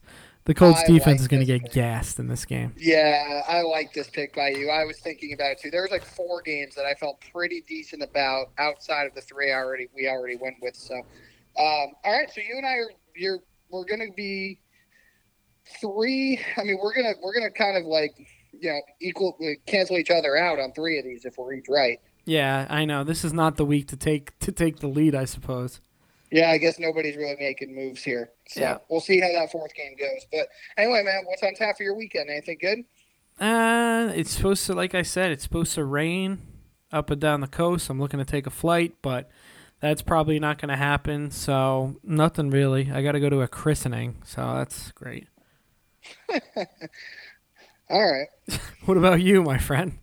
Uh, I'm going to San Antonio for the weekend. Uh, a couple of my friends are running the uh, San Antonio half. Um, I've never been, so just going to take off after work tomorrow. It's only like an hour and a half from Austin, so it's not that far. And just do a weekend down there. It's actually supposed to be pretty nice here. So uh, check out San Antonio, which I haven't been to yet. So, Ah, well, see the Alamo. yeah, I think we're actually going to do the Alamo, and then uh, My grandma said it's very underwhelming. I'm sure it is, but you know I'm a history nut, so Yeah. I, I still want to see it, and you know check out the Riverwalk and some other spots. So it should be fun. Ah, that's nice, man. Hey, listen, you'll probably have better weather than we do up here. I can pretty much guarantee you that we will. So. Well, have fun, You're- bro. Thanks, man. Appreciate it. Best of luck navigating the uh, the raindrops up there. Good luck with the christening. I mean, hey, listen, you got your Jets to look forward to on Sunday. One can only hope. All right, everybody. Thanks for hanging in with us. This was a long one, but I think it was a great one. And Tom we'll be back next week, man. Yeah, you can always break it up over a couple a couple listening sessions. We gave you plenty here. And if Yeah, not, we'll give you your money back. Yeah, or you know, pay us, and then we can give you your money back. Sure. but you know, go NBA first, and then go college football, and then go NFL. You you know, or just Yeah. listen to us for a while. We, I, I think we're a good listen. Yes, sir. All right, brother. All right, Tom. Take care. Take care, everybody. Bye.